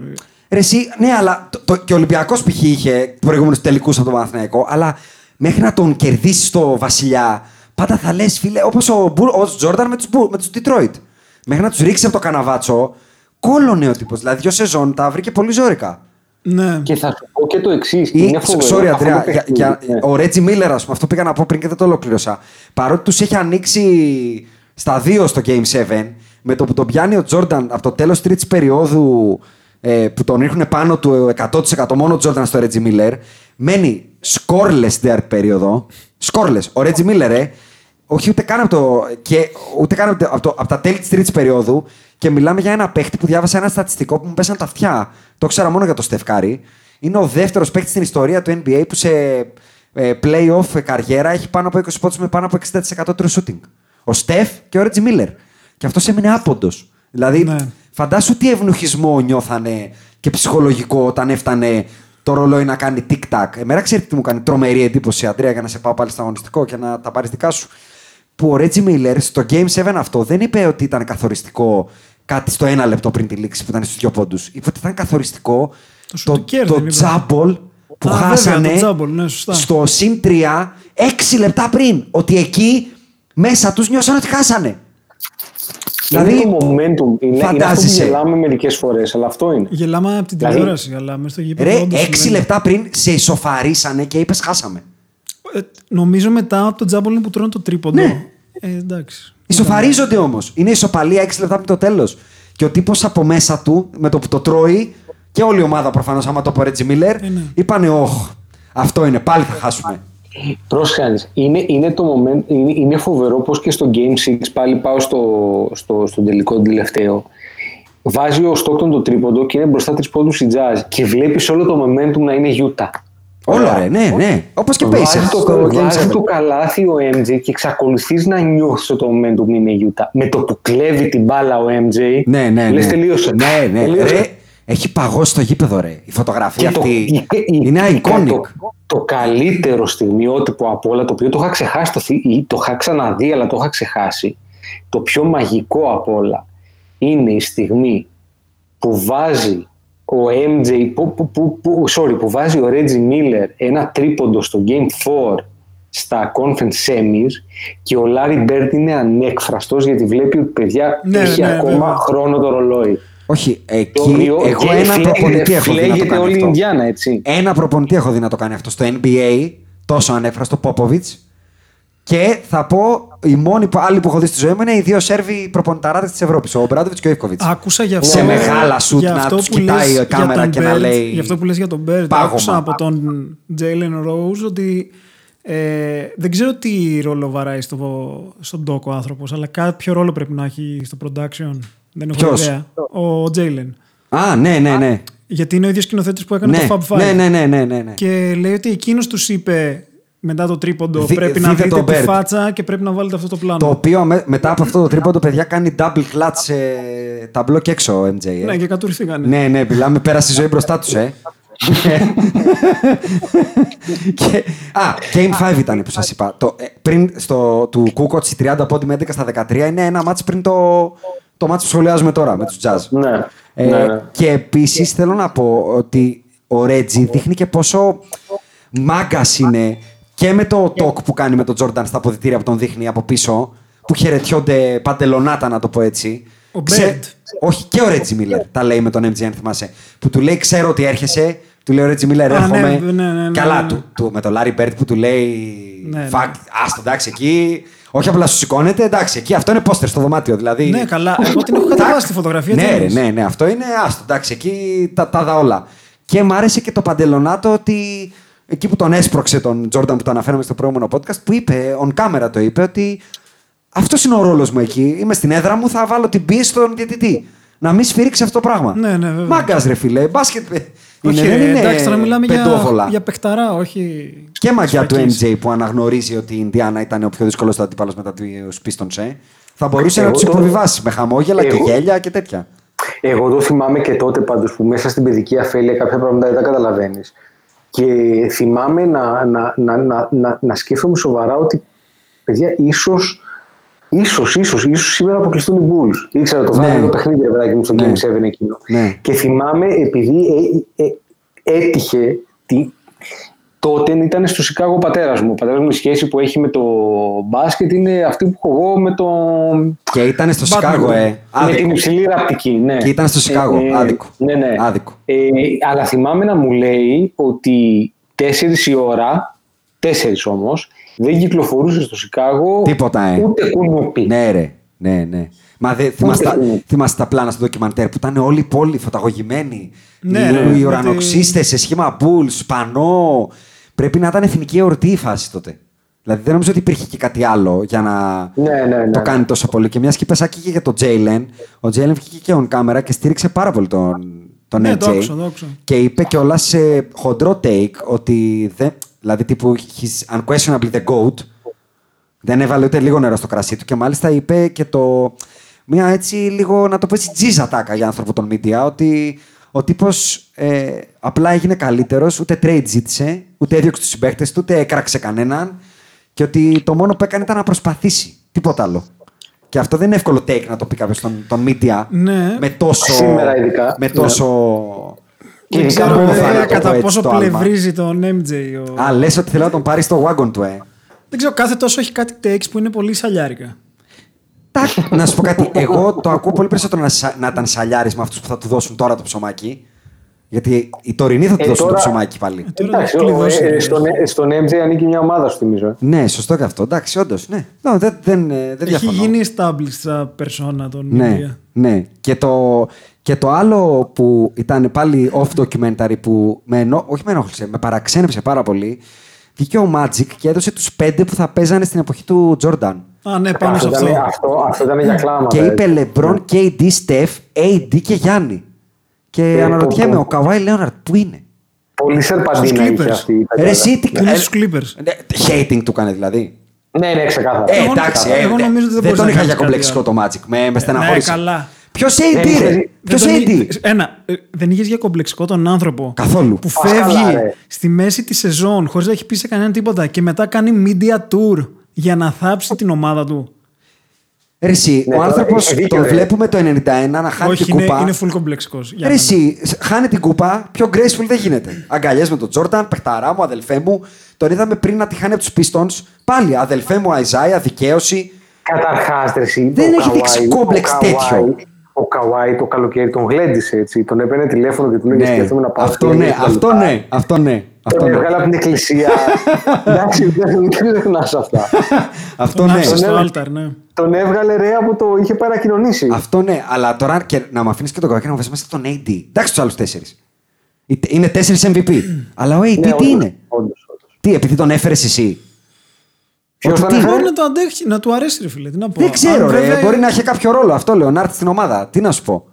Τον AD τον έφερε Ωραία. ο Πελίνκα. Ο Πελίνκα, οκ, αλλά μπορεί, λέω, μπορεί. Έδωσε, Μισό, μισό. έδωσε και τα σημικά. Λέω, μπορεί να έχει Φυσικά. κάποιο ρόλο ο Magic και τον εκτιμάει. Τι να σου πω. Άρα κανείς δεν βλέπει τον AD να μπορούσε να παίξει τότε. Όχι, και εγώ να τον δω, απλά μην μου τον βάζεις πάνω από τον Kawhi.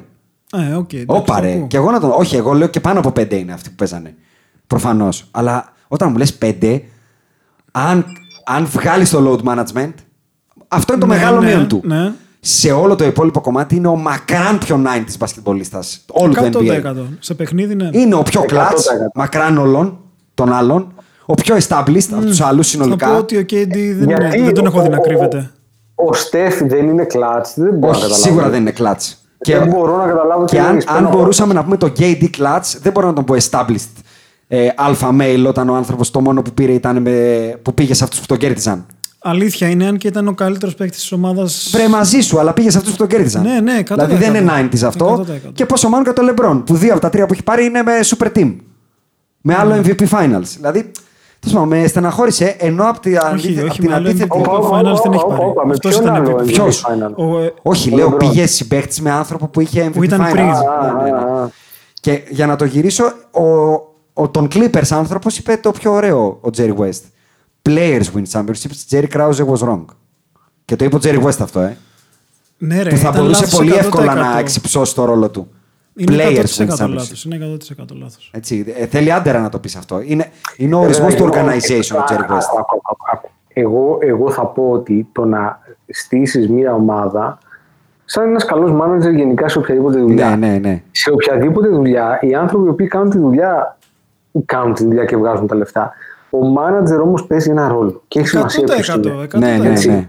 Ε, δεν χτίζονται οι Warriors χωρίς τον Bob Myers, δεν χτίζονται οι Lakers τους Σακόμπι χωρίς τον Jerry West, δεν χτίζονται οι Bulls χωρίς τον Jerry Krause.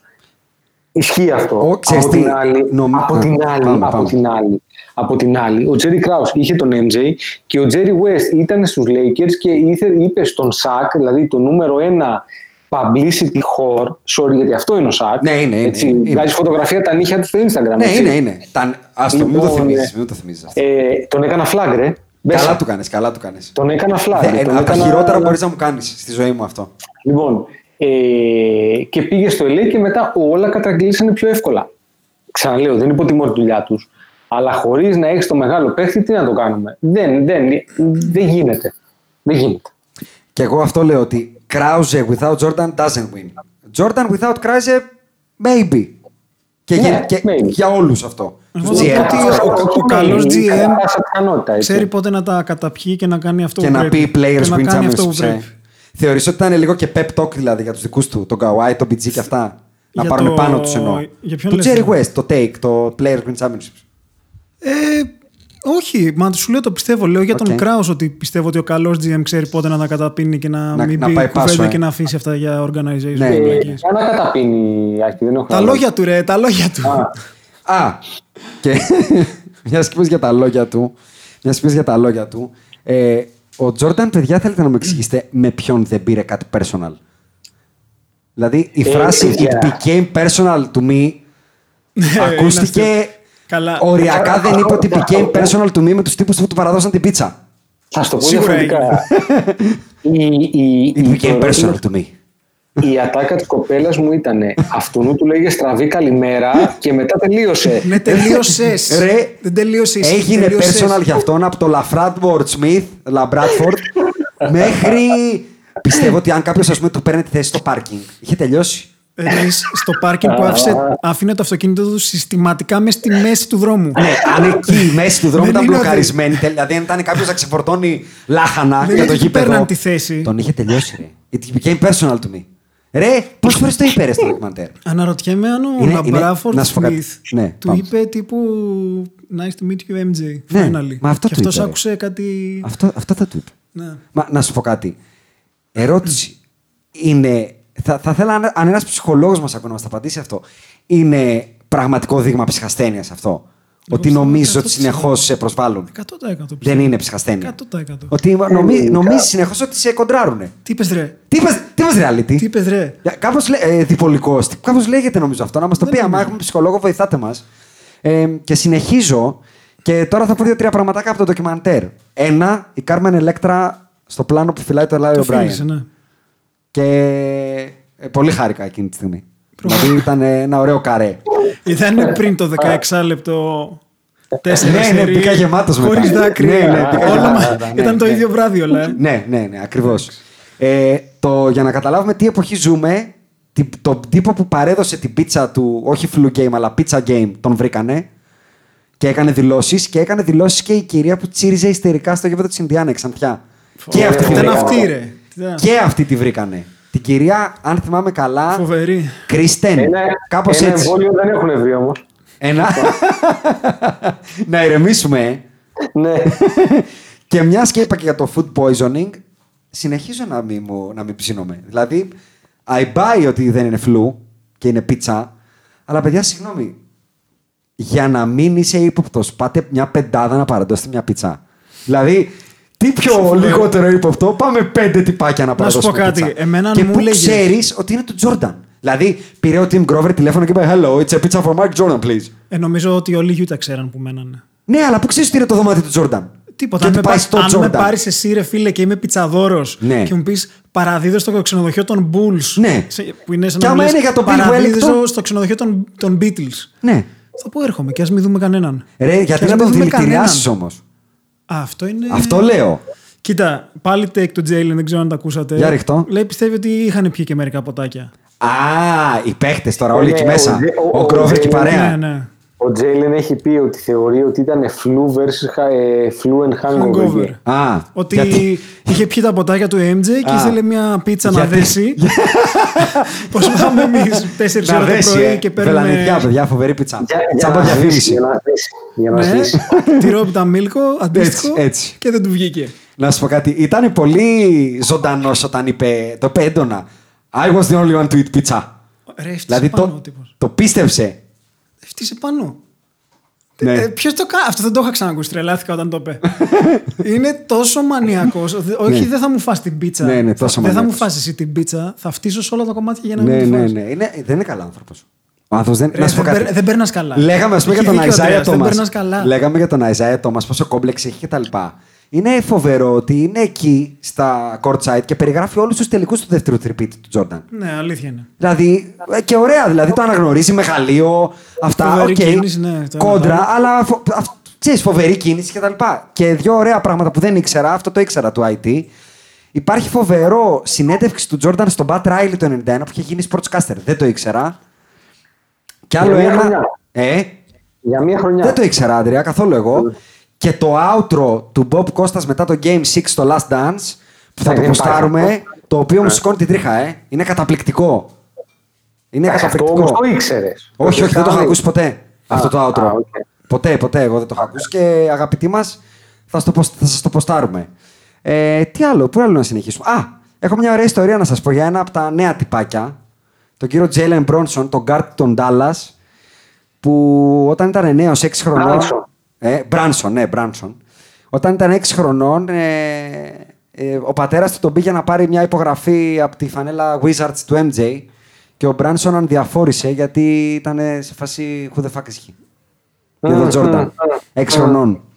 Ε, οπότε όπως καταλαβαίνεις, αν κάποιος που τον πρόλαβε, το YouTube Generation τέλος πάντων, που έστω όμως τον πρόλαβε να παίζει στους Wizards, τον αντιμετώπιζε έτσι, τύπου ποιος είναι μωρέ τώρα αυτός ο γέρος, ότι πάρω εγώ το αυτόγραφο, θέλω του. Ποιος μπορεί να ήταν τότε, του Tim Duncan. Φαντάσου τώρα που κράζαμε εμείς τον Trey Young, ας πούμε. Φαντάσου Αλλά λίγο. Αυτό σίγουρα δεν θα παίξει ποτέ στους Hornets. Αυτό είναι σίγουρο. Ούτε ο Miles Bridges νομίζω θα ξαναπέξει όμως. Και εγώ. Ναι, είναι πιθανό. It became personal to me και τέτοια. It became personal. Για τους ακροατές μας που δεν ξέρουν, είχε πει ο MJ το 2015, μια φορά που είχε πάει στο Παρίσι, μεταξύ σοβαρό και αστείο, ότι θα κέρδιζε one-on-one όλους τους παίκτες των Hornets. Και έγινε circulate λόγω του ντοκιμαντέρ αυτό και βγήκε το 20 ο κ. Μάλις Bridges και είπε Σε περιμένω. Καλά, επίσης να πω ότι γύρω στο 2000. Δεν θυμάμαι, 10, 12, μπορεί και λίγο πιο πίσω. Αλλά μεγάλος ο MJ και αφού είχε αποσυρθεί πολύ καιρό. Πήγαινε σε προπονήσεις των, Bo- των Bobcats και Ναι. έπαιζε με τους παίκτες που ήταν εν ενεργεία και τότε ήταν ο Gerald Wallace, θυμάμαι. Ναι, νομίζω. ναι, ναι. Ωραίος παίκτης. Και από τους καλύτερους αμυντικού στο NBA, υποτίθεται. Ναι, και έχει είχαν φάει βγει ένα κάποια ωραίο κλιπ. καρφί από τον ε, Κόμπι, ε. Γεμάτο. Γεμάτο. Γεμάτο. Το έχουμε και στο intro μας. Ε, αλλά είχαν βγει κλιπ από τότε που πήγαινε ο M- ο MJ και, Και τους το έκανε. Τους το έκανε Εντάξει, ρε, κανονικότατα. μιλάμε για άνθρωπο ο οποίος έχει παίξει 179 μάτσε playoff 42 λεπτά μεσόωρο. αυτό, γι' αυτό μιλάμε έτσι τώρα. Ε, εντάξει, άστο. Δηλαδή, τι, τι να, τι να πεις τώρα. Ο άνθρωπο. Παιδιά, το impact του φαίνεται από κάτι πολύ απλό. Που λέγαμε για τα economies που σας έλεγα στο προηγούμενο podcast και πόσο τα memorabilia και αυτά. Το είδατε πόσο πήγαν τα παπούτσια του, τα worn signed, πόσο Α, πουλήθηκαν τα ναι, Air Jordan ναι, ναι, 1. ναι. Ε, για τους ακροατές μας που δεν το ξέρουν, ε, πουλήθηκαν πάνω από μισό εκατομμύριο δολάρια. 560.000 δολάρια ένας ζευγάρι παπούτσια. Δηλαδή, Φορεμένα. ναι, τώρα είναι το impact του αυτό δεν θα το, δεν θα το ξαναδούμε. Και, και φαίνεται κιόλας το impact του από το ότι ο τύπος μπορεί να κάνει pop culture και να επηρεάζει το pop culture ακόμα και τώρα. Έχει γεμίσει memes στο ίντερνετ. Έκανε, Τρομερά pop, memes, cul- τρομερά έκανε memes. pop κουλτούρα τους δύο σωματοφύλακέ του, τον Gas και τον Watch. Θα βγει φανέλα, θα, θα, την, θα την βγάλει τώρα το Homage το brand που βγάζει παλιά ρετρό πράγματα. Που- Θυμάστε το NBA Jam που έβγαζε δύο παίχτες με αυτούς τους δύο σωματοφύλακες. Και θα ξεπουλήσει φυσικά έτσι. Τώρα με τους δύο σωματοφύλακες του MJ. Δηλαδή ο τύπος δεν παίζεται. Δεν, δεν υπάρχει. Τι, τι ήταν που συζητάγαμε κάποια στιγμή στο group για τα παπούτσια του MJ και τα παπούτσια του LeBron; Ότι, τα, α, ε, ότι έκανε μια ψηφοφορία. Α, καλά, άλλη γελία από εκεί. Έκανε με το που τελείωσε το ντοκιμαντέρ το ESPN ένα τύπου Gallup και σύγκρινε τον LeBron και τον MJ σε διάφορες κατηγορίες. Α, ναι, και υπήρχε ένα 20% το οποίο είχε απαντήσει ότι τα παπούτσια του LeBron είναι καλύτερα από του MJ. Ναι, αλλά ρε Αντρέα, υπήρχε ρε, και, πρέπει να είναι έξι χρονών, υπήρχε και ένα μεγαλύτερο ποσοστό, νομίζω 60% πήρε. Υπ- Και παγα- μεγαλύτερο που ο Τζόρνταν είναι καλύτερος πασέρα από τον Λεμπρόν. Δηλαδή εκεί ούτε εγώ δεν το ψηφίζω αυτό. Ναι, όχι, εντάξει. Δηλαδή εκεί πας από, το- από το άλλο άκρο. Δηλαδή εκεί το, το ξεφτύλισε τελείως. Αλλά θα πω ότι πολλά πράγματα δεν τα θυμόμουν ότι τα έκανε στο γήπεδο επειδή τα έβλεπα τόσο μικρός. Σε αυτό το 16 λεπτό του NBA που Ναι, έστειλες. ναι. Ρε φίλε, είναι σαν να βλέπω όλες τις κινήσεις του σύγχρονου μπάσκετ. Όλες. Ρε, το έκανε Ήτανε σουρεαλιστικό. revolutionized. Ναι, Ναι, ναι, 100%. Όλο το playbook, το σύγχρονο, το, στον αέρα, όταν ξεκόλλησε από το έδαφος. Τα, τα split screen που έκανε Όταν, όλα. όταν ξεκόλλησε από το έδαφος ο αθλητής, γιατί ό,τι και να είναι ο Magic και ο Larry Ναι, Bird δεν ήταν 100%. high flyers. όταν ξεκολλήσαμε από το έδαφος και κυρίως όταν γυρίσαμε στο post με πρόσωπο, την έγραψε, το transcript το έγραψε ο MJ.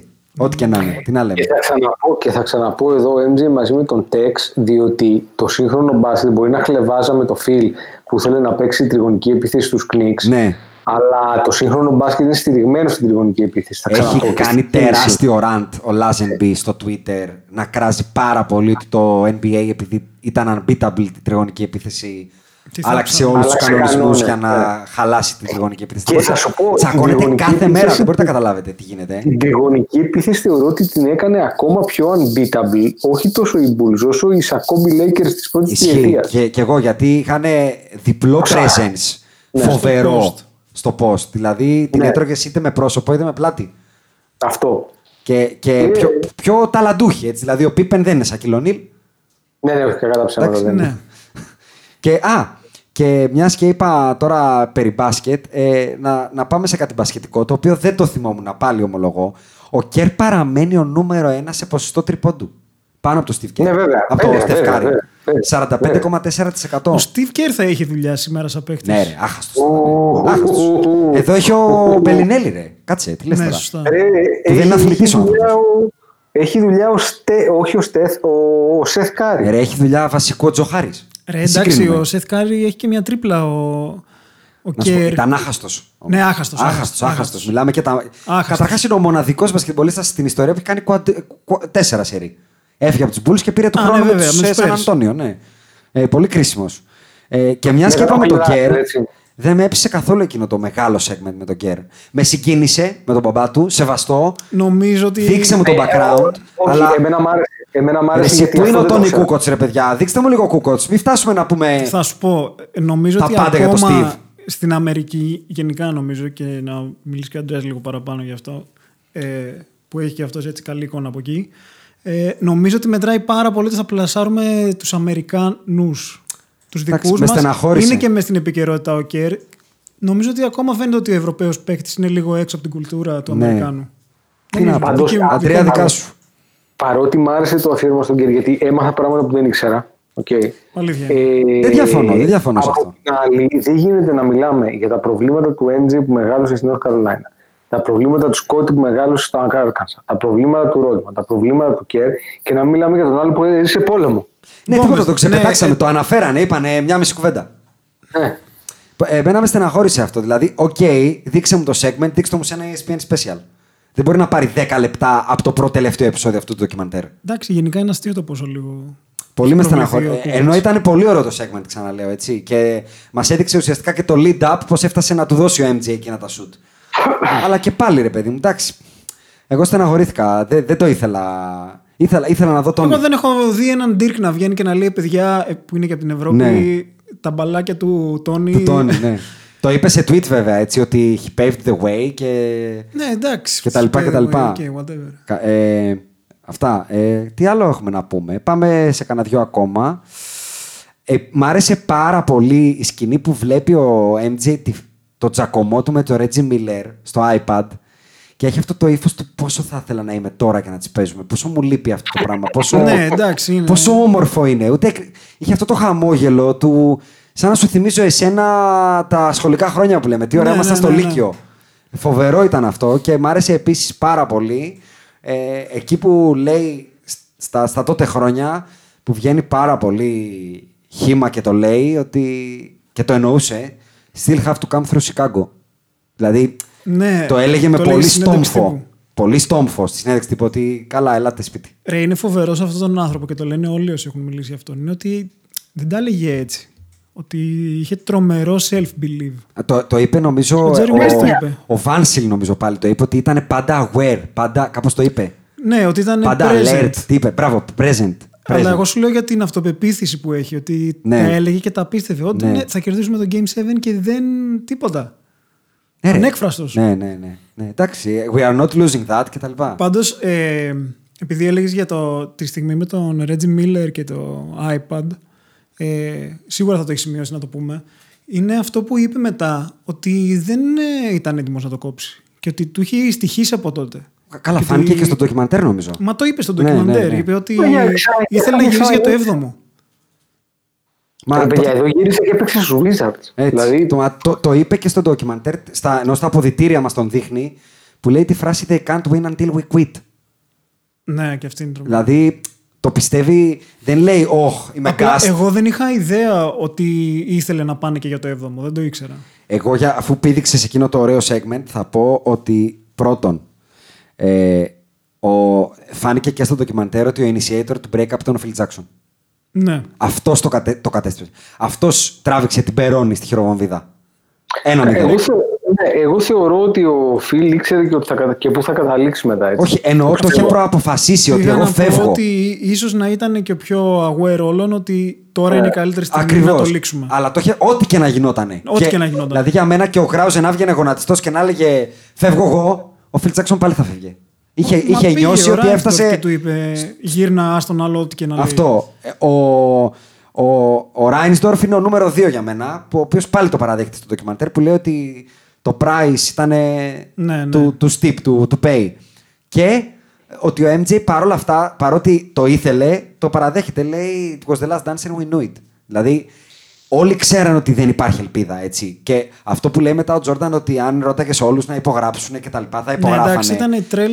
Είναι τρέλα, γιατί η πραγματικότητα λέει ότι στο Pippen μπορούσαν να προσφέρουν το maximum 14 εκατομμύρια για ένα χρόνο και το, το offer του Houston ήταν 79,6. Ναι, ρε, και δεν μιλάμε για ένα υπήρχε. Pippen ο οποίος έχουμε δει. Είχε τι- αρχίσει ήδη να έχει τραυματισμούς. Όχι, όχι και τραυματισμούς και πόσο ήθελε τα λεφτά. Δε...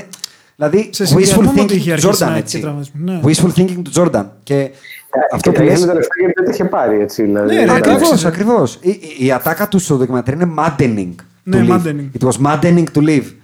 Ε, και μιας και πιάσαμε το κλείσιμο τους, μ' άρεσε πολύ που μίλησαν προσωπικότητες στο τέλος τύπου Stern και Ομπάμα, έτσι πολύ βαρισίμαντε. Και είπαν λίγο και για το cultural impact κτλ. Και ήταν και καταπληκτικό το... αυτό που δεν το ξέρα εγώ, για το πώς τους αποχαιρέτησε με το ritual ο Phil. Ναι, ναι, Μου φοβερό. σήκωσε την τρίχα εκεί. Δηλαδή ο άνθρωπος είναι φοβερός ψυχολόγος. Καταπληκτικός. Γι' αυτό λέω και ότι ήταν ο πιο aware όλων ότι έπρεπε να τελειώσει η φάση. Μου θύμισε προσκοπική κατασκήνωση αυτό ρε τώρα. Δηλαδή τύπου κουμπαγιά όλη αγκαλιά στη. Ρε, δεν το ξέρεις ότι του δίνει βιβλία στους παίχτες τους στην αρχή κάθε σεζόν. Ρε Αυτό ναι, το αλλά ήξερες. στο τέλος. Και το 98, όχι το 2017 ή πιο μετά τέλος πάντων. Το 98 να κάνεις αυτό θέλει και όλοι να το δεχτούν. hippies Να έρθει, ο ο, άνθρωπος, άστα. να έρθει ο MJ με ποίημα. Ο MJ με ποίημα. Το έλεγαν στο ντοκιμαντέρ, δεν το πιστεύαμε λέει. Φαντάζομαι πως θα ήταν αυτό. Και το, το πλάνο, δύο πράγματα επίσης κρατάω από το κλείσιμο, αφού πάλι πήγαμε εκεί. Είπες, είπες, Αντρέα, είναι φοβερό το πλάνο που όλοι έχουν παγώσει στη Γιούτα. Για μένα είναι φοβερό το πλάνο του παιδιού με τα έξι δάχτυλα. Καλά, ναι, δεν το, υπάρχει αυτό. το είδα και εγώ, παιδιά. Ήταν Ένα φοβερό. παιδάκι στην κορυφή, ακριβώς πάνω από την μπασκέτα που έχει σηκωμένα έξι δάχτυλα την, Την ώρα ώρα που που είναι σουτάρει ο μπάλα στον Τζόρνταν. αέρα, ναι. Και το πλάνο του MJ μετά που σχολιάζει που τον δείχνει όπως θα ήθελα και εγώ να τον δω στο τέλος με ένα σιγαρέτο μακρύ Παιδιά, σαν, τη- σαν την κούπα του. και αν απλά ξέρετε να εσείς τα πείτε λέει. μου ή να μας το στείλει κάποιος. Ποιο κάνει όσο πούρο το είναι αυτό αυτοκίνητο ρε μου. μαλάκες; Έχουμε, είμαι σίγουρος ότι έχουμε κάποιους αφισιονάδο, θα μας το απαντήσουν πιστεύω. Τι πούρο είναι αυτό; Πρέπει να είναι κάποιο- κάτι πολύ ακριβό και πολύ μακρύ. Μισό μέτρο είναι ρε. Ναι, φίλε. ναι. Πρέπει να το κάνει δύο ώρες. Ναι, ναι, ναι. και πρέπει να είναι εξή. Από αυτά που ρε παιδάκι μου, πώς θα το πω, άλλοι τα βγάζουν σε ένα χρόνο. Ναι, ναι, ρε, πρέπει να είναι πανάκριβο. Πανάκριβο, πραγματικά. Ε, Και κάτι πολύ ωραίο που διάβασα πάλι για το τέλος, το διάβασα το Twitter. Θέλω να το ρωτήσω εσάς που ξέρω ότι είστε και μεγάλοι, μεγάλοι μελετητές και fans των Beatles. Είναι ο Jerry Krause, η Yoko Ono των Chicago Bulls. δεν, θέλω να μπω, σε- δεν θέλω να μπω σε αυτή τη διαδικασία. δεν θέλω να μπω σε αυτή τη διαδικασία. Θα, θα μιλάμε άλλες τέσσερις ώρες. Α, α, οκ. Τον ακούς τον παραλληλισμό όμως, γιατί εμένα πολύ μου άρεσε που το διάβασα. Όχι, για πάρα πολλούς λόγους. Οκ, οκ, τα αφήνουμε εκεί. Θα, θα, θα θέλατε. Δεύτερη ερώτηση. Θα θέλατε αυτό που λέγανε τότε στο parade του Chicago Six is sweet but seven in heaven. Κάτσε, κάτσε, γιατί δεν μπορώ να το αφήσω τώρα. Τώρα με, τώρα με γάμισε. δεν μπορώ να το αφήσω τώρα έτσι. αυτό το Κάτσε, πράγμα. κάτσε, κάτσε. Τον έκανε Άφησε, trigger. άφησε και το χειριστήριο. Άφησε το χειριστήριο, ναι, σηκώθηκε. παιδιά. Είναι χοντρό αυτό. Λοιπόν, άκου. Αυτή η ιστορία με τη Γιώκο Ναι. είναι ένα μεγάλο urban legend. Ωραία. Ο Λένον χωρίς τη Γιώκο δεν φτάνει καλλιτεχνικά ποτέ Ούτε οι να Chicago γίνει Bulls αυτό χωρίς το που Krause. έγινε. Δεν σου είπα κάτι εγώ.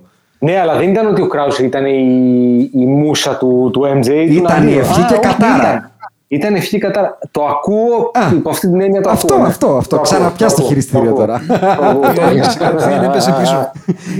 και ξαναρωτάω, εσείς θα το θέλατε το Six is sweet but seven is Εγώ heaven; προφανώς θα το ήθελα. Ναι, Ναι, Με, παιδιά, με, το, θεωρώ με ότι- το ρίσκο να τον δείτε στο καναβάτσο, ε. ναι, ναι. ναι.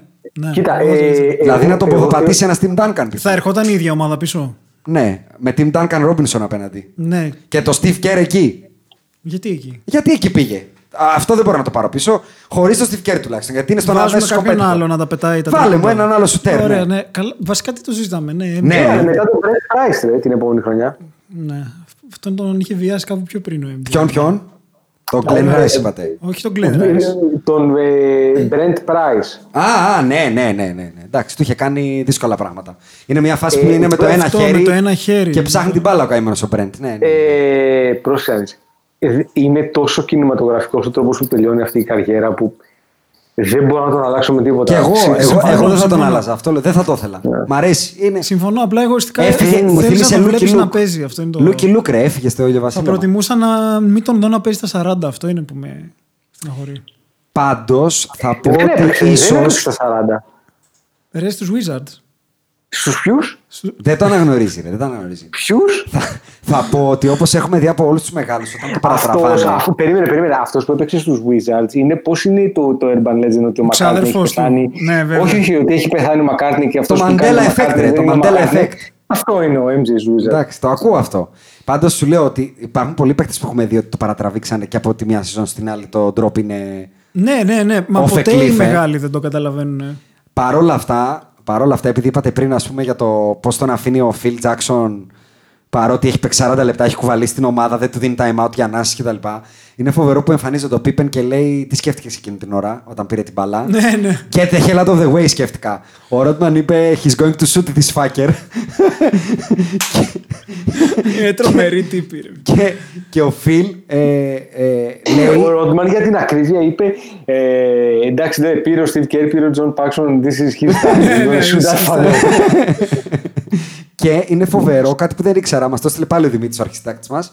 Έχει σχολιάσει το τελευταίο σου του Τζόρνταν. Ο Φιλ Τζάξον στο Twitter του 2013, όταν του είχαν πρίξει τα τέτοια, και λέει ότι το σουτ αυτό ε, δεν ήταν ούτε push ούτε τίποτα. Ήταν ένα παπαράτο σουτ και it was a helping hand to a broke down comrade. Για τον Brian Russell. ε, πιστεύω ότι έχουν πάρα πολύ ίδιο τιμή, ε, τέτοιο συμπεριφορά με τον Τζόρνταν. Απλά ο Φιλ το έχει σε πιο ζεν. Δεν ξέρω Πρέπει αν να είναι πολύ αναφέρθηκε στο killer ο ντοκιμαντέρ, Φιλ. Ότι ήταν αρκετά Πολύ μαλάκας killer. όταν έπρεπε και όταν ήθελε. Πολύ killer, πολύ, πολύ. Ε, Ο Φιλ νομίζω ότι ακόμα είναι πολύ μαλάκας όταν, ε, Δηλαδή, Παιδιά, έχετε διαβάσει πώς έγινε το interview για το documentary; Όχι, Πήγε ρίχτω. ο Χέιρ και πάει στη Μοντάνα και δεν έχει ενημερώσει κανείς τον Φιλ ότι ξέρεις Ναι. Θα έρθει σήμερα ο τύπος και να το έχει στο νου σου. Ναι. Ή το ξέχασε επειδή είναι 100 χρονών πλέον. Και πάει, το χτυπάει το κουδούνι, του ανοίγει ο Φιλ, του λέει Who are you? Στεγνά. Του λέει Είμαι αυτός αυτός και του κλείνει την πόρτα στα μούτρα. Α, ναι, ναι, κάπου το είδα, κάπου το είδα αυτό, ρε. Του την έκλεισε στα μούτρα. Ναι, ρε. ναι, του την έκλεισε, Και το πήγε θυμάμαι. πίσω στην πύλη και άρχισε να παίρνει Ναι, πάλι ναι, ναι, ναι, τηλέφωνο. ναι, είμαι αυτός, πείτε ναι, του είμαι να μου αυτός, ανοίξει. έχουμε μιλήσει. τι- ε, και μιας και λέμε για το Game 6, πάλι που δεν ήξερα, Darren Rovel, ο κύριος που μας το, μοι- το μοίρασε και το λέω εγώ τώρα, παραμένει αυτό το Game 6 το most viewed basketball game of all time. 72 εκατομμύρια, 26% του πληθυσμού της Αμερικής τότε. Ένας στους τέσσερις Αμερικανούς είδε εκείνο το match και αυτά είναι super bowl νούμερα σχεδόν, έτσι. ε, σχεδόν. φαντάζομαι ότι τα ξέρεις πολύ καλύτερα από μένα, αλλά όταν ένας στους τέσσερις πολίτες βλέπει κάτι. είναι πολύ χοντρό. Δηλαδή θεωρώ ότι τέτοια νούμερα πρέπει να έχει το Euro στην Ελλάδα π.χ. 25%. Ε, και... όχι, ε, όχι, ρε, το γύρο ή το. Παραπάνω το, λες, ε. Το 2004 είχε 90%. Ο, Δεν ε, ρε, υπήρχε. δεν έβλεπε ο καθένα σε μια τηλεόραση. Αυτό φαντάζομαι είναι με ανοιχτούς δέκτες, μετράει. Ναι, ρε, θέλω να σου πω ότι το, αυτό είναι, είναι, πλησιάζει το 60% των ratings που μπορεί να κάνει ένα Super Bowl. Ναι, ναι, ναι. Που είναι ναι. πολύ. Ναι, Έτσι. πάντως- σου λέω Άμα πάντως είναι φοβερό πως όλοι τότε, κανείς ας πούμε δεν έλεγε για το πούσο. Ο Μπομπ Κώστα σε εκείνο το goodbye. Με είπε, την ναι, είπε, είπε ότι το push του Τζόρνταν ήταν όπως σε σπρώχνει ο Μέτερ να πάει να καθίσει στο τραπέζι σου. Ξέρεις που σου κάνει ένα στη- στην πλάτη, περάστε, καθίστε. Ε, δηλαδή κα- δεν υπήρχε η κουβέντα μετά στο post game τι έκανε ο Τζόρνταν. Έλα, εδώ ρε, και τα είναι λοιπά. υπερβολή. Φαίνεται ότι έχει πάρει, έχει πάρει κατεύθυνση. Ο τύπος έχει πάρει σήμα για πάγκο. Τον έχει... έχει ξεκινήσει και δεν σταματάει. Έχει πάρει... Φοβερό. και, και εκεί πάλι στο τελείωμα είναι φοβερό το, το, αυτό που, είπες, που είπαμε για το Phil και τον MJ, πόσο δεμένοι είναι, που ο Phil αγκαλιάζει τον MJ συγκεκριμένα Ναι, ναι, ναι. και τον ναι. αρχίζει στα That was beautiful, what a finish. Αρχίζει ο Jordan, I had faith, Αυτό έλεγε και την προηγούμενη φορά. I never gave up. Που μιλάγανε. Είναι, είναι πολύ. Δηλαδή, εγώ και εσύ, εντάξει και όλη η ομάδα κτλ. Αλλά οι δυο τους πρέπει να είχαν Μα φαντάσου τώρα άλλου level ποιος, connection. ο MJ που είναι, δεν είναι, είναι εμμονικός μανιακός άνθρωπος να λέει ότι ήθελα να παίξω άλλη μια χρονιά αλλά χωρίς Φιλ εγώ δεν παίζω παιδιά. Ναι. Στο peak. Ήταν ο κρυπτονίτης του, ενώ που- αν δεν τον είχε, ένιωθε ότι δεν έχει την μπέρτα του μάλλον. Κοίτα, επειδή ήταν πολύ προληπτικός και άλλος ήταν σαμάνος στα αλήθεια. Ναι. Λες να τον Αλλά- είχε πείσει ότι χωρίς εμένα δεν ξέρω, ρε μπορείς. φίλε. Δεν ξέρω. Λες. Τον είπε σαμάνο. Κοίτα, ο τύπος έπε... Να σου πω κάτι. Έκανε φοβερά πάντως ρε παιδιά mind games. Ο τρόπος που υπερασπίζεται και κρύβει και βγάζουν και από την πίσω πόρτα που ήταν φοβερό πλάνο αυτό που δεν το Ναι. είχαμε δει. Του Ντένι που τον, που τον στέλνουν και τρέχει να ξεφύγει. Ο τρόπος που τον υπερασπίζεται στους δημοσιογράφους ή ο τρόπος που είναι ο Πίπεν χτυπημένος και κλείνει την τηλεόραση που λέει το ρεπορτάζ Ναι, βέβαια, για να μην βέβαια. του χαλάσει το μυαλό κτλ. Μπορεί να είναι μικρές λεπτομέρειες, αλλά αυτά μετράνε. Δηλαδή, δεν μετράει εκείνη την ώρα να σου δείξει pick and roll ο προπονητής. Ο προπονητής εκεί πρέπει Ναι, να σε ρε, κρατήσει ποιο pick and roll τώρα; απλά focus. Το ο είπε και τύπος- ο Ρέτζι ότι σε κάτι τέτοια καυτά μάτς δεν υπάρχουν ε, τίποτα άλλο. Και δεν νομίζω ότι ας πούμε δείχνει μετά από το... τη δραπέτευση του Ροτζίλα να πάει να Ροτζίλα. παίξει με το Χακ Χόγκαν που ο Θεός είπε Για εγώ «Sa- αυτό δεν το ήξερα. Some things are worth missing practice, είπε. Καταρχήν, δεν ξέρω αν το άκουσες. Υπήρχε και σχόλιο του Εννοούσε Ρον. νομίζω την Κάρμεν Ηλέκτρα. Το- Α, όχι το WWE. Περιμένετε, Νομίζω αυτό- γιατί, γιατί Ε, πήρε. εγώ δι- Θέλω να πιστεύω ότι εννοούσε την Κάρμεν όχι, όχι, εγώ νομίζω, όχι, είμαι σχεδόν σίγουρος ότι το είπε για το WWE. Παιδιά, πήρε Ξέρω, δια- ρε, 250 χιλιάρικα λέει. Ναι, και ναι, το ναι. πρόστιμο ήταν 20. Ναι. Και ο Ρον Χάρπερ νομίζω είπε it was a good bus- business Ναι, ρε. decision. Και μετά το έχει φτιάξει το μυαλό ο Φιλ και κλατσώνει και τις δύο βολές στο Game 4. Ε, ε, τώρα, που Πάπ, το πες, πάρτες. δηλαδή, τώρα που το πες, ο Ρον Χάρπερ πού είναι; Ξέρεις τι, Ε, δεν μου λείπει όσο ο ε, Κούκοτς. ε, Γι' αυτό δεν τον έχω αναφέρει. Αλλιώς και αυτός είναι θαμένος. Το βασικό guard των Bulls τώρα. ε. Να σου πω κάτι, ήταν όντως fifth, six wheeler. Δεν, Εκεί. δεν μπορώ να πω ότι ο Κέρι είχε τόσο σημαντικότερο ρόλο. Ε, ε, πιο κομβικό. θα Πιο πω. κομβικό, ναι. Για μένα ο Ρον Χάρπερ το απόγειο της δόξας του είναι στους Lakers. Που είναι ο Εγκουοντάλα των Lakers. Ο, Δεν ο νομίζω τότε. ότι ισχύει και Ε, Όχι, ε. τώρα, είσαι Εγώ λίγο έτσι τον περίπου- έχω στο μυαλό μου τότε. Τον άνθρωπο των Ε, ηθικών ο- αποστολών των Lakers. Έλα μωρέ, Όχι, δεν ε. είχαν πολλές τότε ρε, ήταν όλα εύκολα. Οκ. Αυτό είναι ένα άλλο. Αυτό είναι ένα άλλο. Λοιπόν, ε, πια θα επεκταθούμε πάρα πολύ ακόμα. Να δω αν έχουμε κάτι άλλο πραγματικά worth mentioning. Α, πολύ μου άρεσε που είδα το Phil Jackson με ωτοασπίδες. Ναι. Μέσα στο, στην έδρα των Utah Jazz. Τι τρέλα ήταν αυτή, δηλαδή, και πόσο loud είναι. Δηλαδή, αυτός σε κανένα ΟΑΚΑ, σε κανένα ΣΕΦ, σε καμιά Τούμπα, σε κανένα τέτοιο, τι θα έκανε. Εντάξει, μην το λες, γιατί αυτή είναι πολύ μεγαλύτερα. Ναι, ρε, αλλά πόσο φασαριόζοι να είναι οι Αμερικανοί. Δεν, ούτε ταμπούρλα δεν έχουν, ούτε κόρνες. Ακούς με αυτές τις Όχι, ωτοασπίδες είναι, παρόλα αυτά. είναι, είναι, είναι, γιατί θα σου πω γιατί είναι. Πρέπει μην υποτιμάς το χάος. Δηλαδή όταν, δεν, όταν φωνάζουν όλοι σε ένα σύνθημα, δεν δημιουργεί το χάος που μπορεί να Ρε, εσύ δημιουργήσει. έχεις ξαναδεί ωτοασπίδες σε αγώνα; Ναι, ρε, πολλές Ποιος; φορές. Πολλές φορές. Όντως. Στην Αμερική. Στο φούτμπολ ειδικά πάρα πολλές φορές. Οκ, οκ. Ε, σεβαστό. Μ' άρεσε πάρα πολύ επίσης του Aldrich το σχόλιο για το Sixth Man που του λέει He's like the Terminator. He went somewhere and found the switch. Ναι. Δηλαδή είναι σαν να μιλάνε πραγματικά για τον Terminator.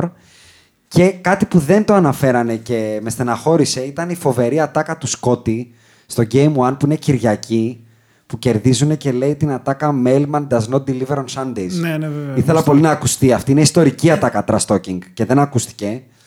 Ε, και δεν νομίζω ότι έχω κάτι άλλο να πω εγώ. Εσείς αν θέλετε να... Εγώ θα πω σε όλους να ψάξουν αυτό το βιντεάκι αναλύσετε που, κάτι άλλο. που είπαμε του NBA. Είναι τρομερό, μάλλον το καλύτερο βίντεο. Είναι του το Jordan. mixtape του, του MG. Είναι από τη σειρά Είναι των το mixtape. απόλυτο mixtape βασικά Είναι για το μένα. απόλυτο- Είναι, μέ- μέχρι τώρα το καλύτερο mixtape ήταν αυτό του Kobe. Ε, αυτό τώρα είναι, είναι Και θα Το δώσω κάνει και το, one-up. και το σημείο που εμένα έγινε τρομακτικά πυρηνική έκραξη στο κεφάλι μου. Θυμάμαι ακόμα είναι στο 10 και 34. 10-22. 10-22. Με την Όχι τάμα. ρε, με την τάπα. Είναι 10 και την τάπα, 34. Είναι 10 και 34. Ναι, ναι, κάπου εκεί είναι. 10-30 κάτι. 10-34. Το κάναμε και, τζιφάκι. και πηδάει να κάνει τάπα και γυρνάει στο. Χα, χα- τρώει την προσποίηση. Ναι. Τρώει την προσποίηση. Όσο και να έψαξα, βρήκα μόνο τον Blake Griffin να το έχει Δεν ξανακάνει υπάρχει αυτό, παιδιά. Δεν υπάρχει. Ναι. Και μιας και είπατε κόμπι, ε, το είδα στο Twitter και μου άρεσε πάρα πολύ. Έχουν ολόιδια δήλωση, ολόιδια δηλαδή λέξη-λέξη, μετά από winning finals που δεν είναι όμως ότι το πήρανε. Easy done; Ε, που τους λένε είστε έτοιμοι κτλ. κτλ χαρούμενοι και αυτά. Και ο MJ και ο Kobe με διαφορά 10 χρόνων, 15. Απαντάνε job is not done. Ναι, ναι, βέβαια αυτό. Και οι δύο, αλλά με ακριβώς δηλαδή αυτές τις τέσσερις λέξεις. Κοίτα, γενι- Πιστεύω ότι ο γενικά- Κόμπι, εκτός του ότι θυμηθήκαμε ότι τον πανηγυρισμό στη γραμματεία με τα πέντε δάχτυλα του την ενέπνευσε και αυτό τον πανηγυρισμό ο Τζορντάν, αυτό Όχι δεν το μόνο. θυμόμουν. Αυτό Και δεν το τον πανη- θυμόμουν. Και τον πανηγυρισμό στο καλάθι που βάζει ο Kobe με, τη U, με, τη, με το Phoenix, εκείνο το bang Ναι, που βάζει ναι, ναι, ναι, ναι. ο πανηγυρισμός με τη Με τη γροθιά, γροθιά. είναι το πανηγυρισμό του Game 1 του MJ με τη Utah το 97. Εγώ θα Ναι, πω ναι, ναι, ότι σωστά, σωστά, που άκουγα- σφίγγει η γροθιά, ε. Άκουγα Ναι, ναι. πάρα πολλά χρόνια για το πώς τον αντιγράφηκε εκτός γηπέδου, αλλά δεν είχα δει ποτέ συνεντεύξεις. Στον Τιμίνορ, ας πούμε, στο πώς σε, συμπεριφέρεται. σε press conference MJ και έκατσα και είδα μερικές και είναι, είναι καρμπόνο. Ολόιδιο, Τίποτα, ρε. φοβερό. Έχει κοπιάρει τα πάντα, ρε. Έχει κοπιάρει τα πάντα. Α, και, και δύο τελευταία που θέλω να πω που τα, θα τα ξέχναγα. Το MJ πιάνο ήταν φοβερά πλανά. που δεν ξέρει τι πατάει Είναι- και είναι όλοι, καβλάντης, είναι όλοι καβλάντης. αυλικοί γύρω του. σχε- τους- σαν να τους ακούω να λένε τι ωραία που παίζεις πιάνο, τι ωραία που τα λέει. Ε, ε, μόνο που δεν του είπαν ότι παίζει σαν τον Πετόβεν. ναι. Και Εμένα μου άρεσε και το άλλο το πλάνο που είναι στα ποδητήρια τελευταίο μάτς με τον Μπίπεν και τον Σκοτ Μπαρέλ. Μπαίνει ο Winter Λε- και του λέει Ναι, MJ α- πρόσεχε αυτό- μην αυτό θα έλεγα, γλιστρήσεις». ρίχτω, ρίχτω, ρίχτω. Ήταν Του το λέει, δεύτερο. Είναι ο MJ και δεν είναι τα κορδόνια του και παράλληλα ήθελα να πω και αυτό γιατί παράλληλα κράζει το Σκοτ Μπαρέλ του λέει πόσο χαίρομαι δεν θα σε ξαναδώ ποτέ αν σε ξαναδώ ποτέ μπροστά μου θα γίνει ε, bar brawl, πώς το είπε Ναι, ναι. θα γίνει χαμός τέλος πάντων και μ' άρεσε πάρα πολύ που τον έβλεπα να καβλαντίζει έτσι γιατί θυμίζει ότι Όχι. πράγματα που έχει ζήσει όποιος έχει παίξει μπάσκετ σε αποδητήρια Σου άπειρες λείπουνε, ρε. φορές. Και σου λείπουν αυτά μετά εγώ στο σημείο. Και μετά μπαίνει σε κάποια φάση ο Tex Winter και του λέει δεν είναι κλασικά ο MJ τα κορδόνια του μόνος του Τα Jordan 13 ήταν εκείνα. ναι, και του λέει ε, κάτι τύπου γλιστράνε αυτά, ελπίζω να μην Ε, γλιστράνε. το έχω. Του λέει ε, πρόσχε με τα δε, ε, δες τα καλά. Ναι, ναι, α- δεν θέλω να otherwise you're γλιστρώσεις. sliding over everywhere. Ναι, και over του the place. λέει θα, θα, γλιστρήσω ένα, θα γλιστρήσω το δαχτυλίδι στο δάχτυλό σου σήμερα. μην That's all you need to know. Ναι, that's all you need to know. Βέβαια χάσανε εκείνο το παιχνίδι, αλλά εντάξει. Να σου πω κάτι όμως, είναι αυτό που είπε ο Άκης, Δηλαδή δεν μπορεί να δεχθεί την πραγματικότητα. Αν θυμάσαι μετά από αυτό, είπε It's just a minor bump on the road. Αυτό το είπε, νομίζω, Μετά το Game 5. μήπως το Όχι, είπε στη αυτό σειρά το- με τους Pacers. Α, μπορεί να το μπερδεύω εγώ. Μπορεί, μπορεί, μπορεί. μπορεί. Δεν, ε, δεν, ε, δεν, Αλλά δεν ναι, βάζω χέρι εννοείται, στη πρέπει φωτιά. να είχε μπει στο λεωφορείο για να πιστέψει ότι έχασε, πιστεύω. Να, να, να πάρει το φύλλο αγώνα. Ναι, ε. να τελειώσει και press conference, να μπει μέσα, να κλείσει ο οδηγός και να φύγουν και εκεί ίσως άρχισε να το πιστεύει. Ε, νομίζω ότι δεν χρειάζεται να πούμε Όχι, είμαστε καλά. ε, κάτι άλλο. Είπαμε για την πίτσα, το είπαμε. Κοιτάω κάποιες τελευταίες σημειώσεις. Ε, α, Ε, ένα ωραίο που δεν, ε, δεν ήξερα και μας το θύμισε ο Δημήτρης, το, μου το είχε ξαναπεί να τα αναφέρω και δεν το είχα αναφέρει. Game 4 με, τα, με τους Utah το 97, Finals, είχε κάνει κάποιος φροντιστής λάθος και αντί για Gatorade τους είχε βάλει ένα καταπραϊντικό τύπου Ναι, βέβαια. Βαλεριά, τύπου κάπως και Γνωστό. το είχαν πει Gator Load, Gator Load, κάπως έτσι. Και ήταν όλοι υποτονικοί και σχεδόν τους πήρε ο ύπνος στον πάγκο. Και εκείνο το μάτι το χάσανε, το Game 4. Ε, δεν το ήξερα τέτοιο ντεσού. Εγώ ήξερα ότι σε Το έχεις κάποια ακούσει, φάση- Αντρέα, το όχι, έχεις ακούσει. Όχι, όχι. όχι. Εγώ το Φοβερό, μόνο που έτσι. είχα ακούσει ήταν ότι στο flu game ε, σε κάποια φάση του δώσανε κάτι άλλο του MJ και το έφτασε κατευθείαν και έγινε πολύ χειρότερο από ό,τι ήταν. Και το άλλο για το flu game που διάβασα σε αυτό το άρθρο, δεν ξέρω παιδιά, 8 ώρες πώς το διάβαζα. Ναι, ήταν τεράστιο. Εγώ δεν το κλείσα, Που- το κλείσα. Για το Πολύ ball long boy read. που φρόντιζε τους Bulls στον Utah που του έδωσε τα παπούτσια του MJ μετά το match. Και τα, Α, πούλη, τα ναι. πούλησε αυτός. Ναι, ναι, ναι, ναι. ναι, ναι. Ε, θέλετε να πούμε μια τελευταία κουβέντα ο καθένας έτσι την τελευταία γεύση του ντοκιμαντέρ και να το κλείσουμε; Εγώ το μόνο που έχω να πω είναι ότι δεν έχω τι να κάνω τώρα. Χωρίς NBA Ε, και χωρίς Last Dance. θεωρείτε ότι θα ξαναδούμε Παίξε NBA. ένα του Κέι, ρε, Άκη. Παίξε ένα του Κέι. Δεν έχω PlayStation, φίλε. Γι' αυτό ένα πρόβλημα. Έχω δει, παι- παιδιά, τόσο YouTube clips μπάσκετ δεν έχω ξαναδεί τα τελευταία 20 χρόνια. Αντρέα, Ε, καταρχάς την θα Ολύμπη- ξαναδούμε μπάσκετ; Το έχουμε πάρει Εγώ έχω απόφαση. μείνει στο τελευταίο update που έδωσε ο Αντρέας για το Orlando. Οπότε καταλαβαίνω ότι μάλλον θα δούμε NBA με κάποιο τρόπο. Νομίζω ότι πλέον πηγαίνουμε, δηλαδή όσο διαβάζεις γενικά, αυτά που διαβάζω είναι ότι πλέον πηγαίνουμε σε μια... Ορλάντο, Είναι- ε, Disneyland. Ναι, το θεωρώ σχεδόν δεδομένο πλέον. Δηλαδή δεν... Βέβαια, θα είναι. δεν ξέρω, θα πιεστούν πολλοί οι παίχτε. Αυτό σκέφτομαι. Βασικά τους, τη δικιά μας ομάδα σκέφτομαι. Δεν με νοιάζουν καν οι άλλοι παίχτε. Α, Που, μπράβο, έχουμε τώρα. γερο, που έχουμε γερόντια Ναι, και ελπίζω να μην κλατάρουν παίζοντας 45 μάτς τη ναι, μέρα. Ναι, ναι, ναι, ναι. Ε, ε, κοίτα, να σου πω κάτι. Δεν νομίζω ότι θα το κάνουμε και τόσο έντονο, διότι πιστεύω ότι το, το τελευταίο πράγμα που θέλει το NBA είναι να υποθεί αυτή τη στιγμή ότι αυτό είναι ένα ντεμή πρωτάθλημα. Δηλαδή ότι όποιος το πήρε δεν μετράει, έχει Να σου αστερίσκο πω κτλ. κάτι. Και τα lockout years μπορεί καμιά φορά να λέμε δεν πολύ μετράνε, αλλά εντάξει, μετράνε.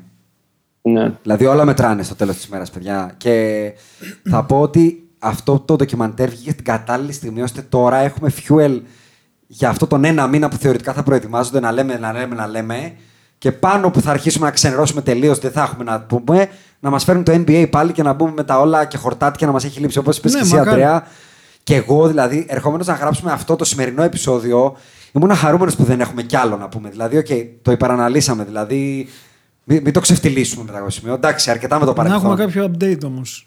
Ναι, ναι. Σύντομα, ναι. γιατί... Ναι, κοίτα, αυτό που λένε τώρα είναι ότι η 1η Ιουνίου θα, θα, θα βγάλουν τα guidelines. Εγώ πιστεύω ότι μέχρι 15. Κοίτα, για- αυτή τη στιγμή πάει να δημιουργηθεί ένα ωραίο στούκι, ε, θα πω, που επειδή εντάξει, γενικά θα, δεν θα κάνουμε και τίποτα ιδιαίτερε διακοπές φέτος. Έτσι. Ναι, ναι, Τουλάχιστον ναι. Εγώ, έτσι. Ναι. Ε, μ, το καρπουζάκι στο μπαλκόνι τηλεόραση Ναι, και πω NBA, τι το συζητάς, ρε. Ε, Μας το εγώ- είπε ο φίλος μας. Μου το Εγώ στείλε- παρακαλάω να πάνε όλοι οι άλλοι διακοπές που δεν πιστεύουν. Ροδακινάκι, που, που πιστεύουν ότι καρπούζι, τσιπάκια, σταφύλια. Bill Gates και τέτοια. Ελπίζω να πάνε όλοι οι διακοπές. Όλοι, όλοι, τσιπαρισμένοι. Να είναι Όλοι. άδεια η Αθήνα και να βλέπουν Όλοι, NBA. Δεν θέλω όλοι, κάτι όλοι. άλλο. Να πάρουν και τους ψεκασμούς Ναι, τους μαζί βέβαια. και να πάνε. Βέβαια, βέβαια. Συμφωνώ. Ε, πάμε. Α! Έχω δύο πράγματα να πω πριν το κλείσω κι εγώ έτσι σαν. Για μαζέψε το. Σαν, σαν τελευταία γεύση. Τα δύο, τα δύο τελευταία είναι. Όχι, όχι, Δύο σαν τελευταία γεύση. Να πω πραγματάκια. και εγώ τη γεύση μου. Θα ήθελα πολύ να έχει υπάρξει αντιδιάλυση της ομάδας σε ένα τελευταίο sit down και μήπως και τα βρούνε. Το μόνο που διάβασα από όλα τα βιβλία που έχω διαβάσει είναι ότι ε, υπήρξε μια προσπάθεια του Κράου σε κάποια στιγμή να κάνει ένα sit down. Το διάβασα στο βιβλίο του Λάζενμπι με τον MJ στο Μπέρτο Center. Το οποίο δεν βγήκε πουθενά. Τύπου ήταν λίγο σαν αυτά που κάνουν οι πολιτικοί που μπαίνουν. Ξέρεις, κα- γρα- στον καράζ. στο γραφείο του Προέδρου της Δημοκρατίας, ρε παιδί μου, που, είναι ο, που τσακώνονται ουσιαστικά, αλλά χαιρετάνε και λέει- βγάζουν και τη φωτογραφία Α, και ναι, φεύγουν. ναι. Και ε, μου το έδειξε ότι δεν υπήρχε καμία επαφή από το γεγονός ότι δίνει ο, Χέ- ο, ο σκηνοθέτης στον Τζόρνταν να δει τι λέει ο Ράινσντορφ και ο MJ λέει τόσα χρόνια κάνω μόνο assumptions. Ναι, δεν έχουμε μιλήσει ό- ποτέ, λέει. Από τότε. Ποτέ δεν υπήρξε ρε παιδί μου ένα τύπου ρε μαλάκες. Οκ, οι μεγάλοι άνθρωποι είμαστε καθόμαστε σε ένα τραπέζι να, να, να δούμε ρε παιδί μου αν βγαίνει. Και μου κάνει εντύπωση γιατί ένα, ένα από τα τελευταία πράγματα που διάβασα και ενημερώθηκα για την τότε ομάδα και πόσο ήταν όλη μια ομάδα και ότι ακόμα και ο Κράους έβαλε πλάτη. είχε κάνει μια κουτσουκέλα ο Φιλ Τζάκσον και είχε στείλει ένα δώρο αντί για το hotel κάπου που έπρεπε, σε κάποιο δωμάτιο, πήγε στο, στο σπίτι του. Ένα δώρο. Για πες το αυτό το story, δεν το έχω ακούσει ποτέ. Όπα. Ε, ναι, ρε, υπάρχει ένα. ότι είχε ένα πακέτο σε μια φίλη να το στείλει, σε ένα χοτέλ. Και έγινε λάθος και πήγε στη διεύθυνση του σπιτιού του. Χοντρό. Και από τότε πήγε να μείνει σε ξενοδοχείο, φίλο. Χοντρό. Ναι. Όλοι χω- Χοντρό. Και Αυτά είναι, όλοι- λάθος. Αυτά είναι καλό να μην γίνονται. Όλη η ομάδα έβαλε πλάτη και ότι αυτό λέω ότι και υπήρχε καμαράντηρη ακόμα και με τον Κράουσε. Δηλαδή το Κράουσε το έδωσε στη δημοσιότητα, ξέρεις, το διέρευσε να γίνει κάτι κακό. Και ε, με, με στεναχωρεί, ρε παιδί μου. Δηλαδή υπάρχουν instances μέσα στα βιβλία που βλέπεις ότι όλη η ομάδα κάνει gather. Α πούμε, ο Skip Bayless, το πρώτο, ο πρώτος τρόπος που έγινε διάσημος για το Skip Bayless, αν θυμάστε ότι ξεκίνησε από Chicago Tribune Ναι, ένα του τσέκι. είναι. και στα τελειώματα του Τζόρνταν. Ο πρώτος τρόπος που έγινε διάσημος είναι όταν ε, ο, ο Φιλ έδωσε κάποιες δηλώσεις εμπιστευτικές. Ε, τις έμαθε ο Φιλ. Ο, μάλλον βγήκανε στη δημοσιότητα ε, και ο Σκι Μπέιλε πήγε να πάρει comment από τον Κράους. Που ο Κράους τα είπε εμπιστευτικά και αυτός τα έβγαλε φορά παρτίδα στη Ναι, Chicago ένα του Tribune. Τσέκι, όπως είπα. Δηλαδή, και, και εκεί δεν τσακώθηκε ο Φιλ με τον Κράου, αλλά και οι δύο κάνανε ban το skip. Δηλαδή, πολλά instance που, που λες, αυτοί οι τύποι πρέπει να μαζευτούν εργάμο. Όπως τους μάζεψε ο Φιλ Τζάξον στη φωτιά. Α τους μαζέψει ο MG, δεν ξέρω ποιος εργάμο, και να πούνε ένα. Αν και απ' την άλλη το σκέφτεσαι, πάλι γυρνάω στο 77 εκατομμύρια του Πίπεν και σταματάω να ονειρεύομαι. Ε, εσύ, Είναι σαν αυτό που λένε τώρα θα κάνουν ένα reunion οι friends και θα κάτσουν γύρω από ένα Ναι. καναπέ. Και ποτέ δεν υπάρχει. γίνεται. Ε. Μα δεν υπάρχει. Όχι, είναι και λόγο. καλό να μην γίνονται. Είναι αυτό. Τα τσίζι, Είναι ε. καλό να μην γίνονται. Ναι. Είναι, Ναι. είναι καλό. Εμένα αυτή ήταν, αυτή ήταν η τελευταία μου γεύση. Δηλαδή, δεν θα ήθελα καν να δω το 7ο. Θα ήθελα απλά να έχουν γίνει ένα reconciliation όλων αυτών. Να, να, να σαφτούν τα τσεκούρια. Να μην βλέπω το Horace Grant και το Pippen τώρα το 2020 να μου βγαίνουν να κάνουν τις, ε, τις χείρες. Ναι. Αυτό. Ε, και σαν επίλογο ευχαριστούμε που μας ακούσατε πέντε εβδομάδες σε ρί. Ε, είναι σίγουρο ότι θα πάρουμε μια εβδομάδα break από NBA και τα λοιπά. Και το Εκτός επόμενο... αν, ε, κοίτα, εκτός αν βγουν αύριο και πούνε ξεκινάει το NBA. Ε, μετά Ναι, θα πάρει εντάξει, φως. άμα μας τα φέρει η ζωή έτσι. Τώρα με τα σημερινά δεδομένα. Και η επόμενη φορά που μα- θα, θα μας ακούσετε είναι με αυτόν τον guest που σας έχουμε τάξει. Και κυρίως γιατί δεν θέλουμε να κάνουμε αυτά τα, τα λίγο γραφικά, ρε παιδάκι μου, ότι ποιοι θα ήταν οι πέντε παίχτες που θα κάναν το καλύτερο κατούριμα. όχι, όχι, Blitzer Report δεν θα γινώ. Λοιπόν, όχι, αυτό. όχι, όχι. Τι μαλλί έχει αφήσει ο Ντόνσιτ στην καραντίνα και τέτοια. ναι, αυτά. Ε, μπράβο. Εγώ θα πω μπράβο στο Blitzer Report. Εντάξει, Μπράβο. πρέπει να βγάλει λεφτά. Εμείς δεν θα το Εμείς κάνουμε. ακόμα δεν βγάζουμε λεφτά. Όχι. Λοιπόν, ευχαριστούμε που μας ακούτε. Όποιος ακούει ξέρει. Και η σάλα με υγεία. Bye. With the 13th pick in the 1996 NBA Draft, the Charlotte Hornets select Kobe Bryant from Lower Merion High School in Pennsylvania. Portland has three timeouts left. The Lakers have two. Bryant to shot.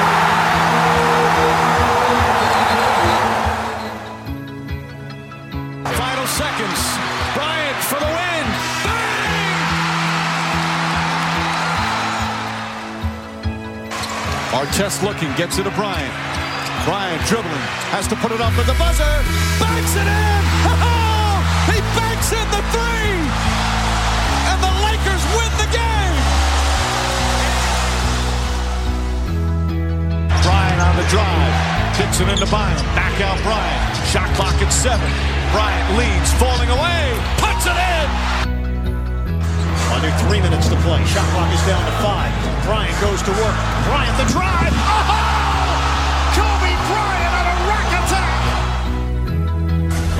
He can barely make it to the free throw line. The Lakers down by two, and they want him and need him at the free throw line. Got it. The Lakers down one. Will Kobe give them one last gamer? Bryant on the move with the jumper. He oh, got it! Oh, my! 58 points! And the Lakers lead! What can I say?